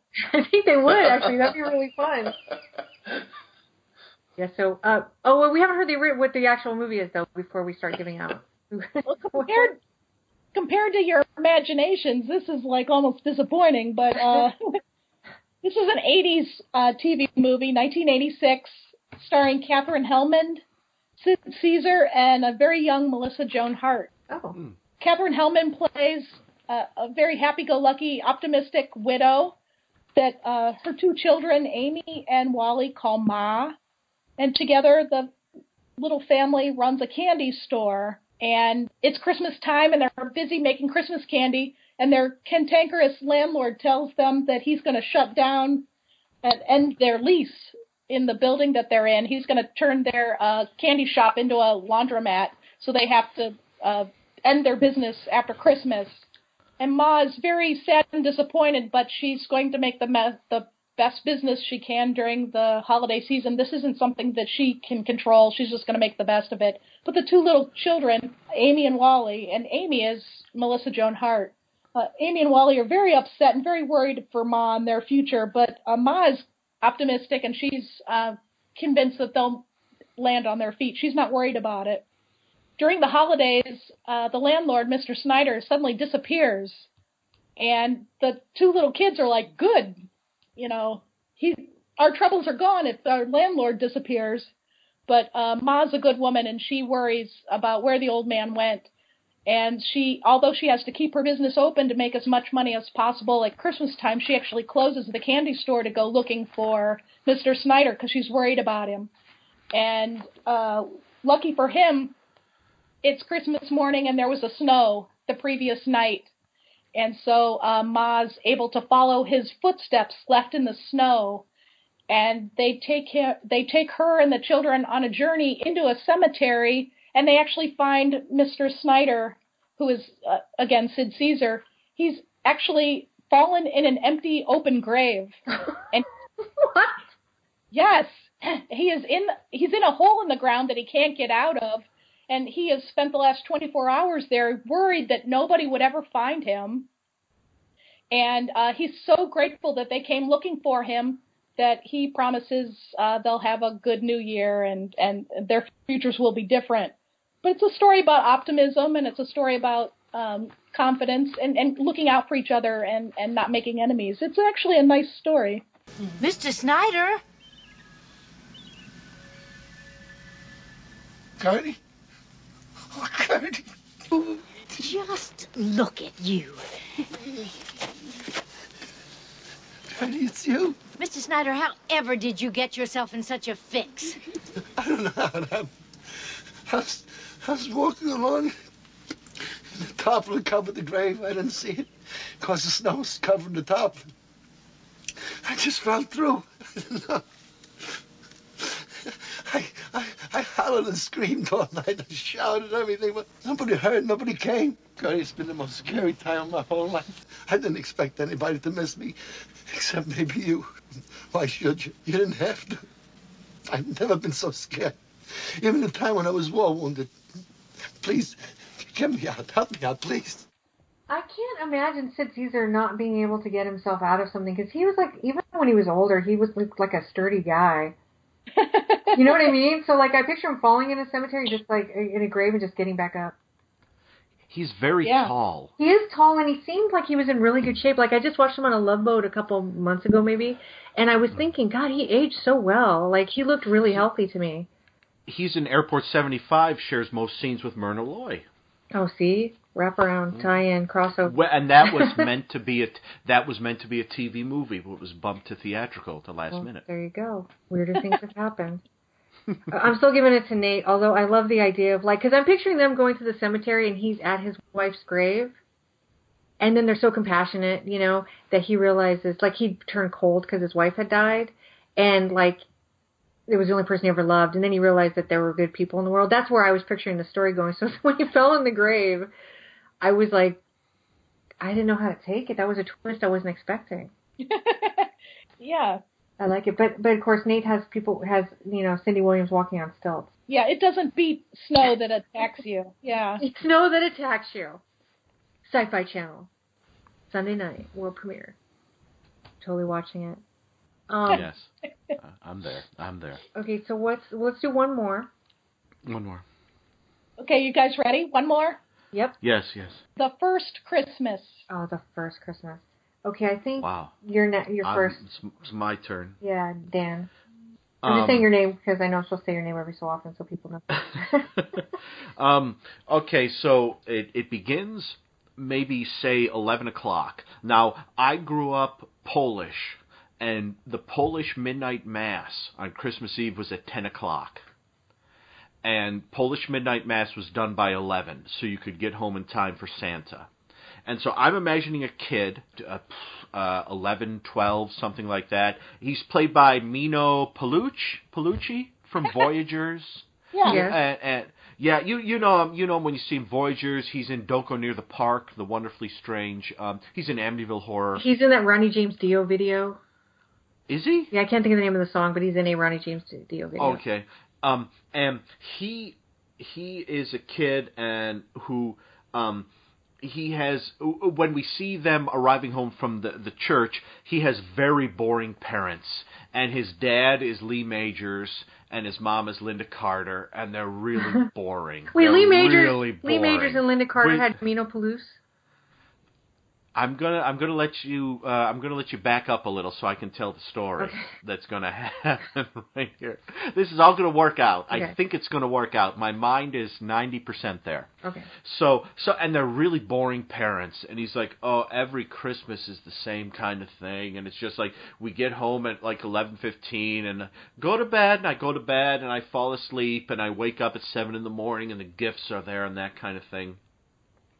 So And boring. so he yeah, and he goes into bed and he he falls asleep. And then he wakes up at maybe 2 2 in the morning because he thought he heard something and he's like, "Well, it's 2 in the morning, so Santa's already been here." And he looks out his window and the snow is coming down and he's um and he's like, "Oh, this is so lovely." And he looks out and they're they're kind of their house is sort of in the middle of nowhere. And there are some and he looks out and he sees some footsteps. Uh, well, he doesn't see foot. He sees footprints in the snow walking by his house. He's like, "Huh, that's weird." And so he goes, "Hmm, okay." And he wants to sneak out and have a quick look at the tree just to see if Santa showed up. So he goes to the door, and as he's about to open the door, all of a sudden he hears a noise. I, I won't quite get it right, but it's sort of like a kind of noise, kind of like um, kind of like um, his dad is in the family room moving around in slow motion, throwing things around with a giant with a like a bionic arm. And he he's listening out the door and and he hears noises and he hears people and and there's craziness going on. And then he he's sitting in his room and he's trying to figure out what's happening. And then all of a sudden like a, a huge light like from a helicopter shines over his house. And he's trying to figure out what's happening and and the helicopter flies away and he doesn't know what's going on. And his dad leans in and says how you doing son? Are you doing okay yeah dad i'm doing all right and he "Eh, go back to sleep and I wanted to see if Santa was here. Don't worry, Santa's been here. And he goes back into bed and he climbs back into his bed. And he's back in his bed and all of a sudden he, a UFO lands in his backyard. And a series of strange females get out of the UFO and swarm his house. And all of a sudden a woman who looks a lot like his mother begins to fight these strange female robots in the in the yard and she's got these strange bracelets on, and she's and she's she's you know keeping the uh, keeping the robots at bay. And there's off to one side there's this like strange like roaring noise, like he doesn't know like some sort of monster has come out of the woods because they live near the Pacific Northwest. Did I forget to mention that? And there's this huge monster that comes out of the woods, and he keeps hearing this sort of strange noise, and it's all in slow motion uh, around where his dad is. And there's all this craziness going on, and he's just like, what is happening? The base the movie is is that all night long. He's in his room. he's in his room, and there's all the UFOs show up, gangsters show up, uh, uh communists show up, all Communists? things. Communists, everybody shows up. This is the, this is the late seventies.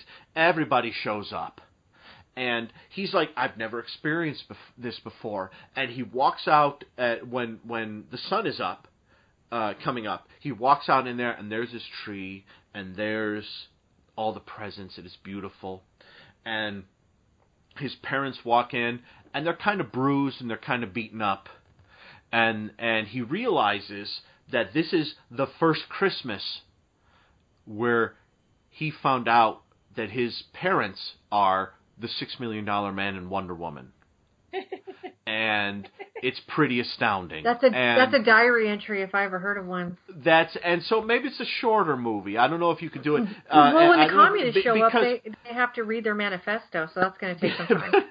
Bec- because to me the whole thing is almost entirely set inside his bedroom and he keeps like he leans out into the hallway and he sees like and as he leans out in the hallway you hear like da da da da da da da da da and you see like two gangsters fly through the hallway and go through a door. And he closes his door like what just happened?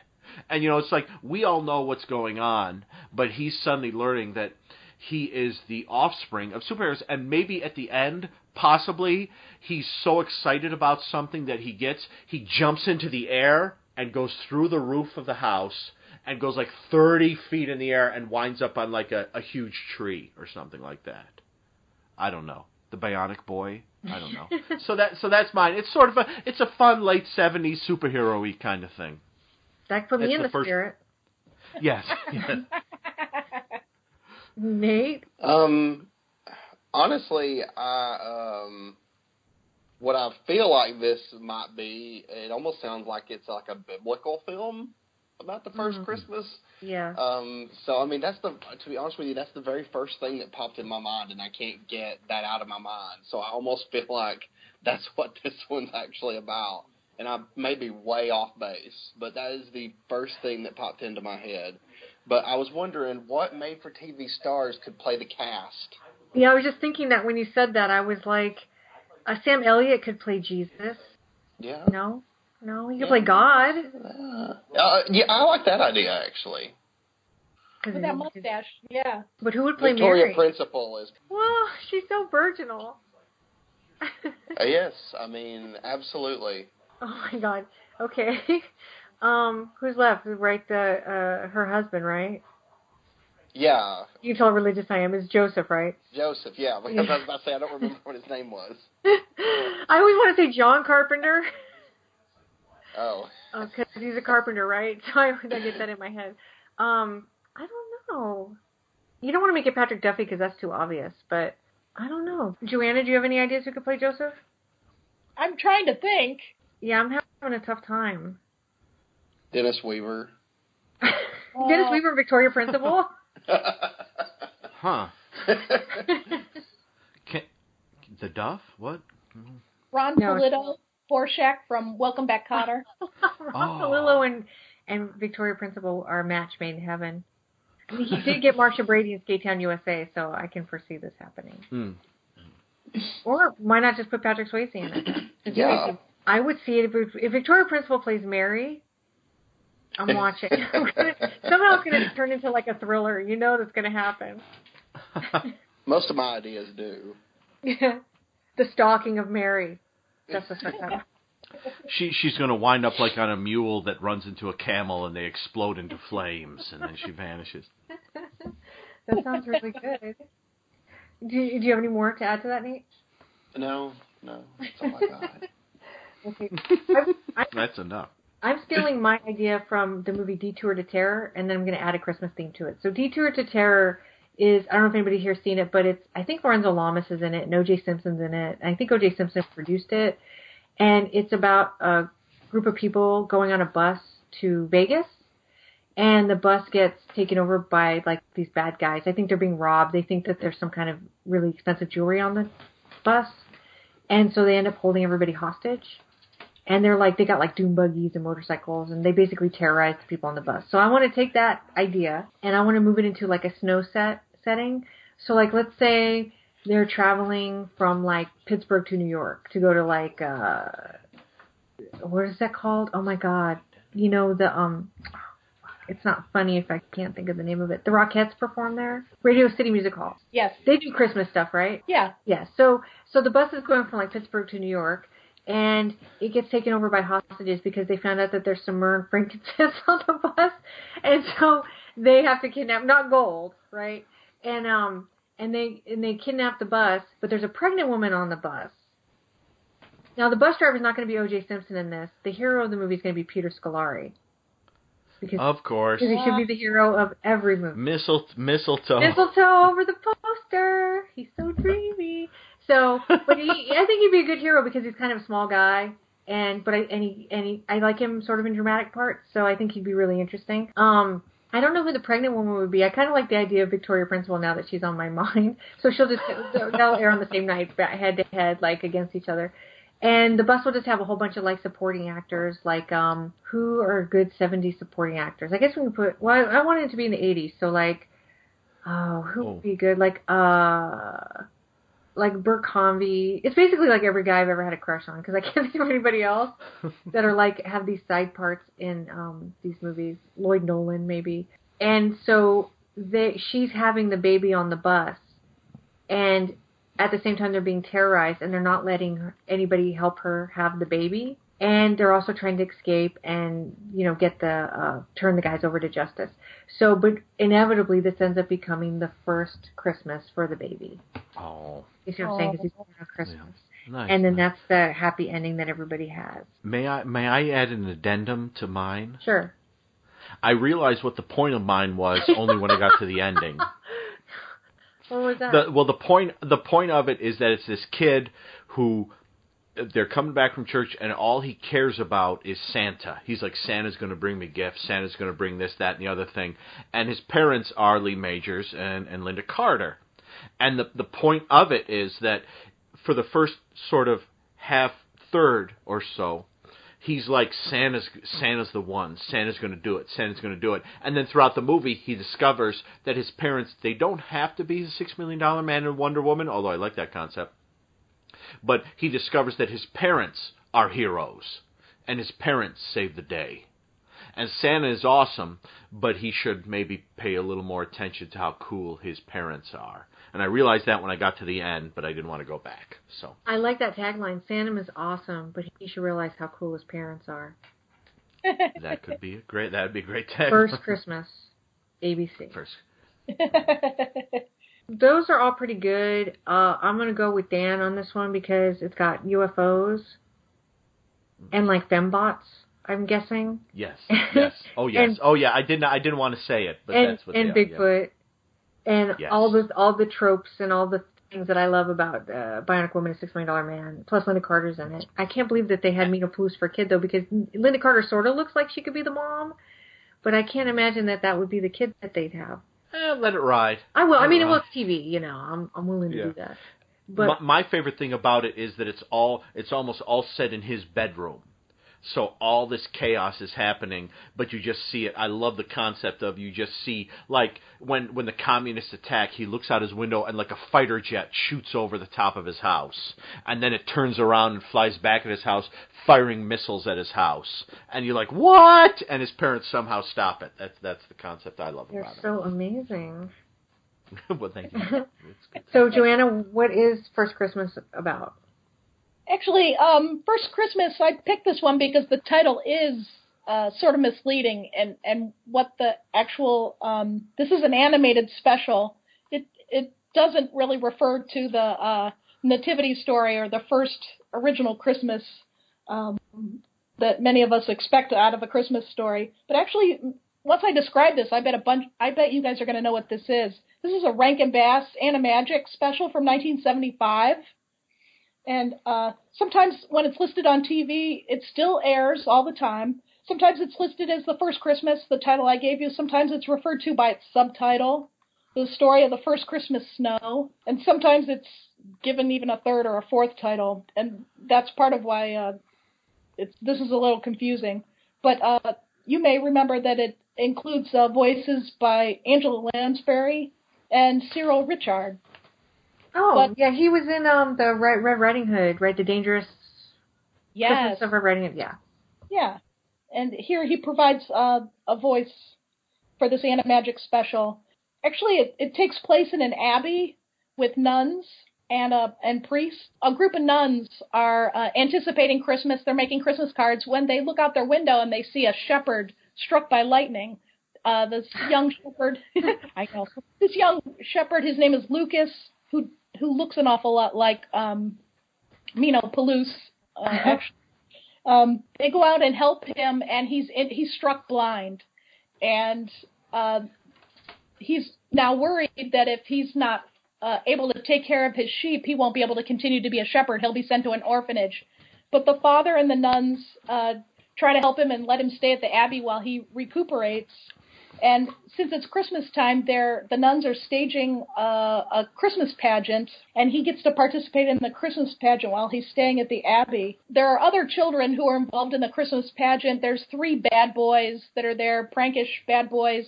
They actually uh, go into the barn and let this little shepherd's sheep out into the, uh, you know, out of the pen. And the once the little boy hears about this, well, he's blind. He can't exactly follow the sheep very well, but he's worried that the wolves are going to get the sheep. And um, while the little blind boy is out looking for his sheep, hoping the wolves don't get him and the sheep, uh, it begins to snow, and it, it cures his blindness. Of course, of course. Of, of course, yeah. Oh, dear me. Dear me. What have we here? And in my bed at that. Sister Teresa? Yes, Father, I'm right here. Oh, uh, oh dear. Yes, indeed.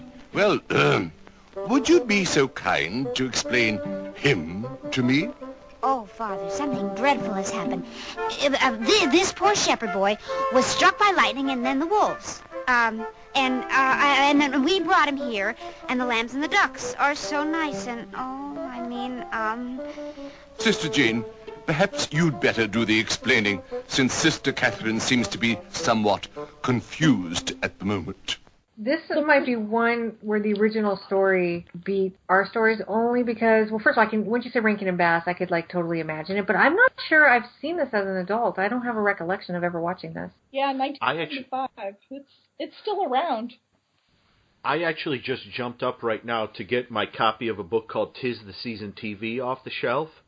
To, I never um, heard of it. To, to to access it, and it ain't on the frickin' shelf it's supposed to be. Who's been reading it? In here, one of these two dogs who's scratching everything. It's around here somewhere because I wanted to look it up, but um. It actually but sounds I, really good. I don't good. quite remember it. Yeah, it does sound good. Yeah. Nate, do you have a preference? I think the original one, like the actual real story, I would actually Mm-hmm. be kind of interested in watching that. It sounded like Rapunzel if Rapunzel was a shepherd, and and the snow was the prince. I'm there. I'm there. Well, I mean, I'm 'cause that I mean, it's that her, too. it's it's the her tears though. I mean, I'm sort of mixing up like who gets blind and does what, but um, I guess the shepherd would be the prince, right, in the Rapunzel story. But that's kind of what it made me think of. Like it's like a take on that sort of because tears don't really cure blindness. A lot of people don't know that.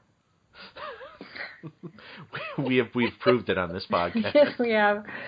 Um, that was super fun. Thank you, Joanna. Yeah, thank you, Joanna. That was a hoot.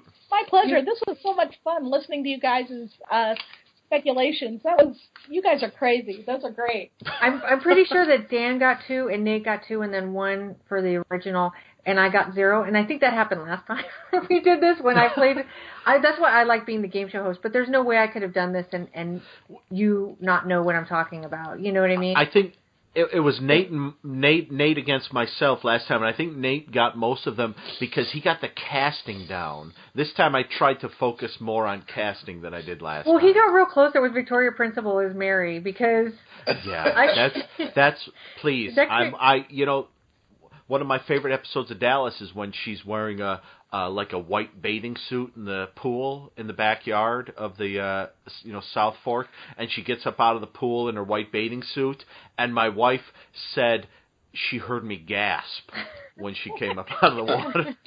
she said, "Oh, I don't want you watching that Victoria Principal She's a little anymore. I- heavenly for sure. I mean, the casting. I, I, right. I heard the noise you made, and I said it was it was it was involuntary. I'm picking. I'm picking a new Joseph. I'm picking. I'm picking Dak Rambo. Oh, yeah, perfect. Yeah, I mean, I know he was on Dallas, but like I, when you said bathing suit, it reminded me of this episode of Fantasy Island. I'll just be real quick about this, where he's from the past, and I can't remember. Tanya Roberts has this fantasy, and somehow she ends up bringing Dak Rambo back from like 1700s, but he's never seen women the way they look in you know 1975. So she takes Uh-huh. him to the Fantasy Island pool, and there are girls in bikinis, and the look on his face because he's never seen a woman like that before is so funny. So when you said Victoria Principal coming out of the water, I was picturing Dak Rambo's reaction. that works. Yeah. yeah, it's such a What- it's wait, such what- an honest moment in that show. You know what I mean? Like his, re- it's such a Mhm. genuine, like, oh my god, Mm-hmm. she's almost naked. You know what I mean? like totally not used to the fact that bathing suits are like a thing now. What what about uh, is it John Beck or what is oh, his name? The, I love John Beck. he so- he would be a great Joseph, especially with that mustache, because I always imagined Joseph had a great mustache. Yeah, but Sam like Elliott has it in his contract that only one mustache per production, and Oh it's gosh, his I didn't mustache. realize that. Okay. So Tom Selleck can't even show up in this thing. You know, Oh, I'm sorry. Yeah. But Uh, I Mark Grayson does have an amazing mustache. I don't know what he looks like without it. I've never seen John Beck without the mustache. hmm It's probably in his contract. Ugh, he's a hottie. Um, Mm. so okay, so that was our uh, game show episode. I hope everybody enjoyed that. I swear to God, I'm going to cut down on the crushes thing. Just let me get through Christmas. Let me get. It's a tough time of year, guys. Let me get through Christmas, and then I'll I'll tone down the mistletoe talk. I promise. Um, No, no. I'm just going to go ahead and real quick uh, do a little self promotion, and then I'll Yes, see please. anybody else wants to promote anything. So I just got back from Australia um, about two weeks ago. I'm finally sleeping. I'm finally on a U.S. time. Um, I went there to promote the book that's coming out in now May 1st is the due date. So keep that in mind. It may change again. Um, the book is called Are You in the House Alone? A TV Movie Compendium.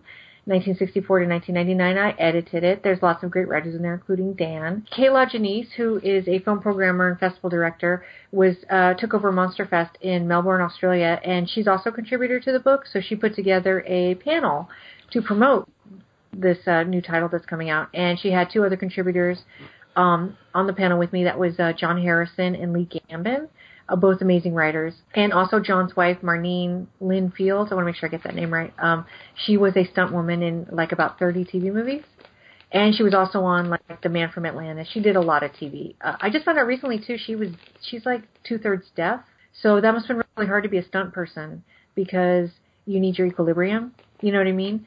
And but she's only recently just started talking about that, like in the last week, about uh, that she's been deaf since she was like 18. Anyway, um, she was also on the panel. It was a really amazing night. They screened Bad Ronald. Uh, we sold out of the book. Uh, the panel uh, went by way too fast. We only got through like half of the slides that we had set up for our presentation. I've gotten a lot of good feedback. If you go on Birth Death Movies, which is the Alamo Drafthouse news website, there's a review of the book on there. They really, really liked it, and I'm absolutely grateful for the review. Uh, I also have a uh, interview on the Headpress website about the book and sort of about my interest in TV movies and a little bit about the history of TV movies. So Kier-La also runs something called the Miskatonic Institute of Horror Studies, and they're located in three different parts of the world. That is uh, London, New York, and uh, somewhere in Canada. I can't remember where now. Maybe Montreal. And um, she's invited me to come to London in April to do another presentation on TV movies, and I'm going to be doing that. Uh, it'll be at the Horse. Yay! It'll be at the Horse Hospital, April 20th. We're still lining up the people that I'll be speaking with, so I don't want to name the person I'm pretty sure I'll be presenting with because in case they don't end up doing it. Um, but you can go on the Miskatonic Institute of Horror Studies website and get all their information. If you live in London, I would love to see you. Uh, there's already a few of my online friends in London that are um, planning on going, so I'm really excited about that. uh, I also recently did a podcast episode with Nate for his Hysteria Continues podcast. We did Oh, great episode. Great Well, episode. we did to all a good night. For some reason, even though I talked to Nate all the time, I got real starstruck.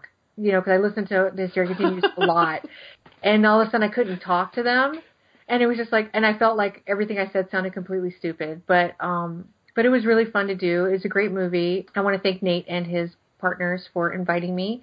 So if you're in the mood for a Christmas horror podcast, check that out. Um, also, Podcast Mania Mania is going to be recording a special commentary podcast next week. This will probably be online right before they record it. I don't want to exactly say what the movie is, even though they've been promoting it because they haven't actually physically said the title of the film. But it's a Christmas horror film. Um, I'm not sure I'm actually going to make the commentary, uh, but Dan, you're going to be there, right? I should be there, yeah. Yeah, and there, there should be some other uh, of you, the regular group of people that are on there. Uh, I, I guess Podcast Mania, you can just look for it on Facebook.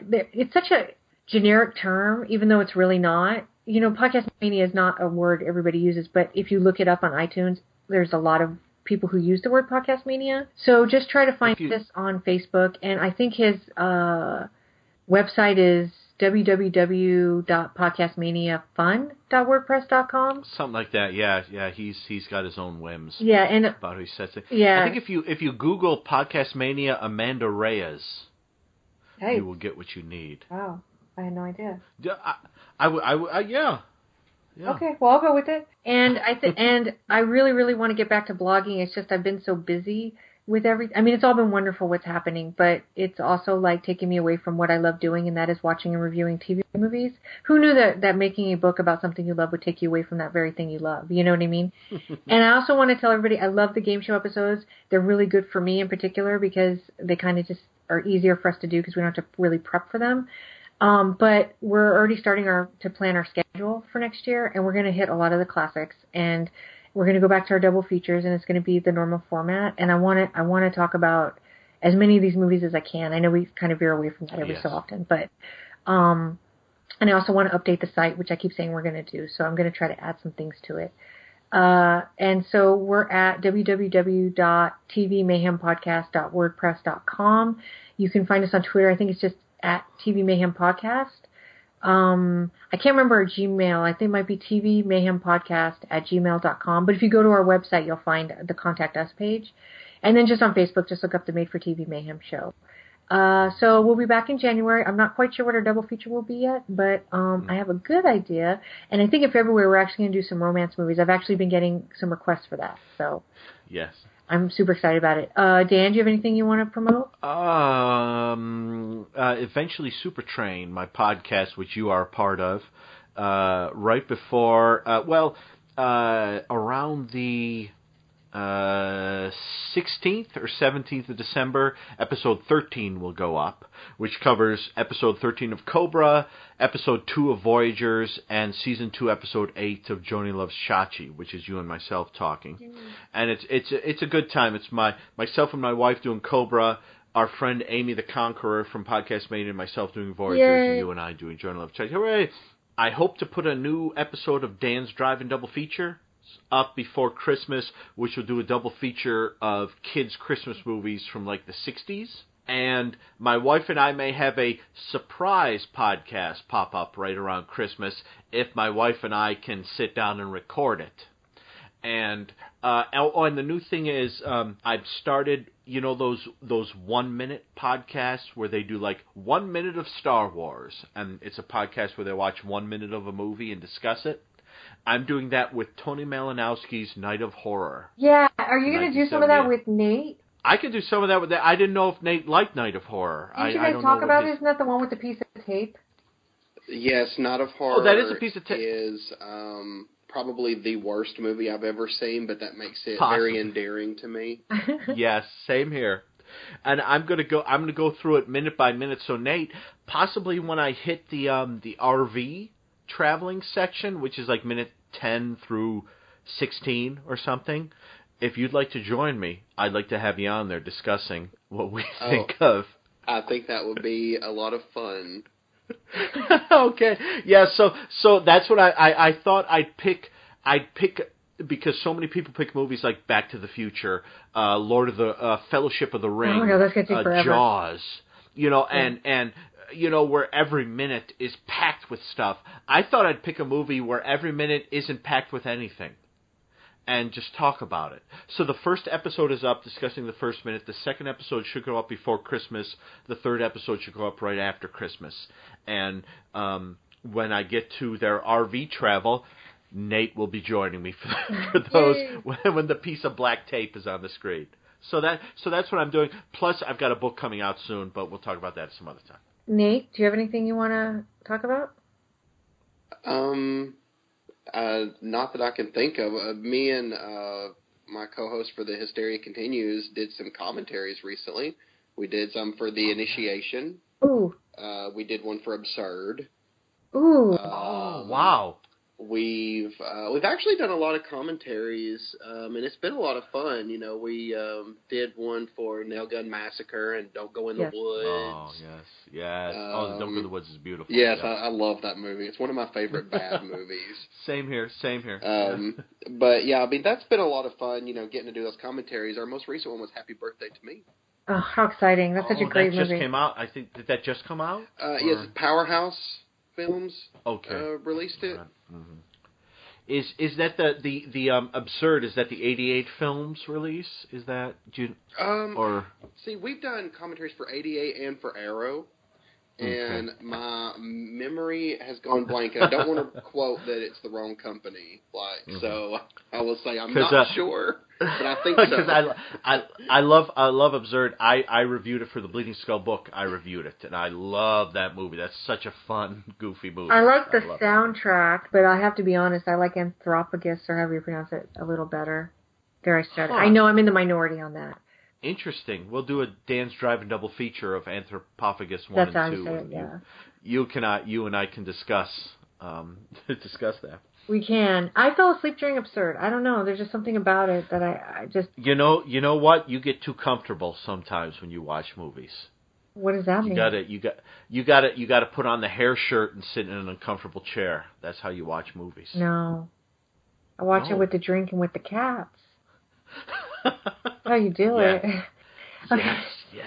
So uh, I need to get a list for that for from you, Nate, um, and I'll email you about that because I can put them on the site, you know, all the commentaries and link them to the company so people know where to buy them. Oh, um, okay. Yeah, I'd love to do that. Uh, Joanna, tell us where we can find you on the social medias. You can find me on Twitter and Instagram as Tis the Season TV. Of course, I'm on Facebook, uh, Christmas TV History, and um, I wanted to tell you, Amanda, congratulations on getting all the recognition for your hard work and what sounds like a wonderful book. And I wanted to thank you, Dan, for uh, your wonderful words about Triple Dog Dare earlier uh, at the beginning of the podcast. Of course. That was wonderful. It was uh, great hearing you, uh, hearing your uh, perspective on my book. Thank you. I, I love that. Yeah. Well, thank you, Joanna. Oh, thanks for inviting me. Well, I And know if- this is the busiest time of the year for you, so I really appreciate you taking the time out to do this. Thanks. I love having conversations uh, with you guys. It was fun last year. I was uh, really glad to uh, join you again this year. We're still talking about Brady makeup sex, just so you know. It follows us everywhere. Um, and of course, let's just remind everybody the name of your book is Triple Dog Dare: Watching and Surviving the 24-Hour Marathon of a Christmas Story, um, and it's on Amazon. And Right. I will I will link to that as well uh, when I post this podcast. Right. And uh, if people are interested, they can also get signed copies through the publisher Oh. at 17, 1701 Press. That's 1701press.com. Oh, I'll put that on there too. Yeah, that sounds like a better deal actually. Thanks. Um, okay, so I guess we'll see everybody in January. I hope everybody has a wonderful holiday. I hope everybody's getting time off and can spend time watching all of these amazing Yeah. movies that we've produced in this podcast. um, particularly ones with Joyce DeWitt and Cindy Williams walking on stilts. You- Yeah. Yes, through killer snow. Whoa. What? Whoa! yeah. So, um, and I'll just say good night, everybody. Good night, everybody. Good night, everybody. Good night. Oh, faithful, joyful, and triumphant.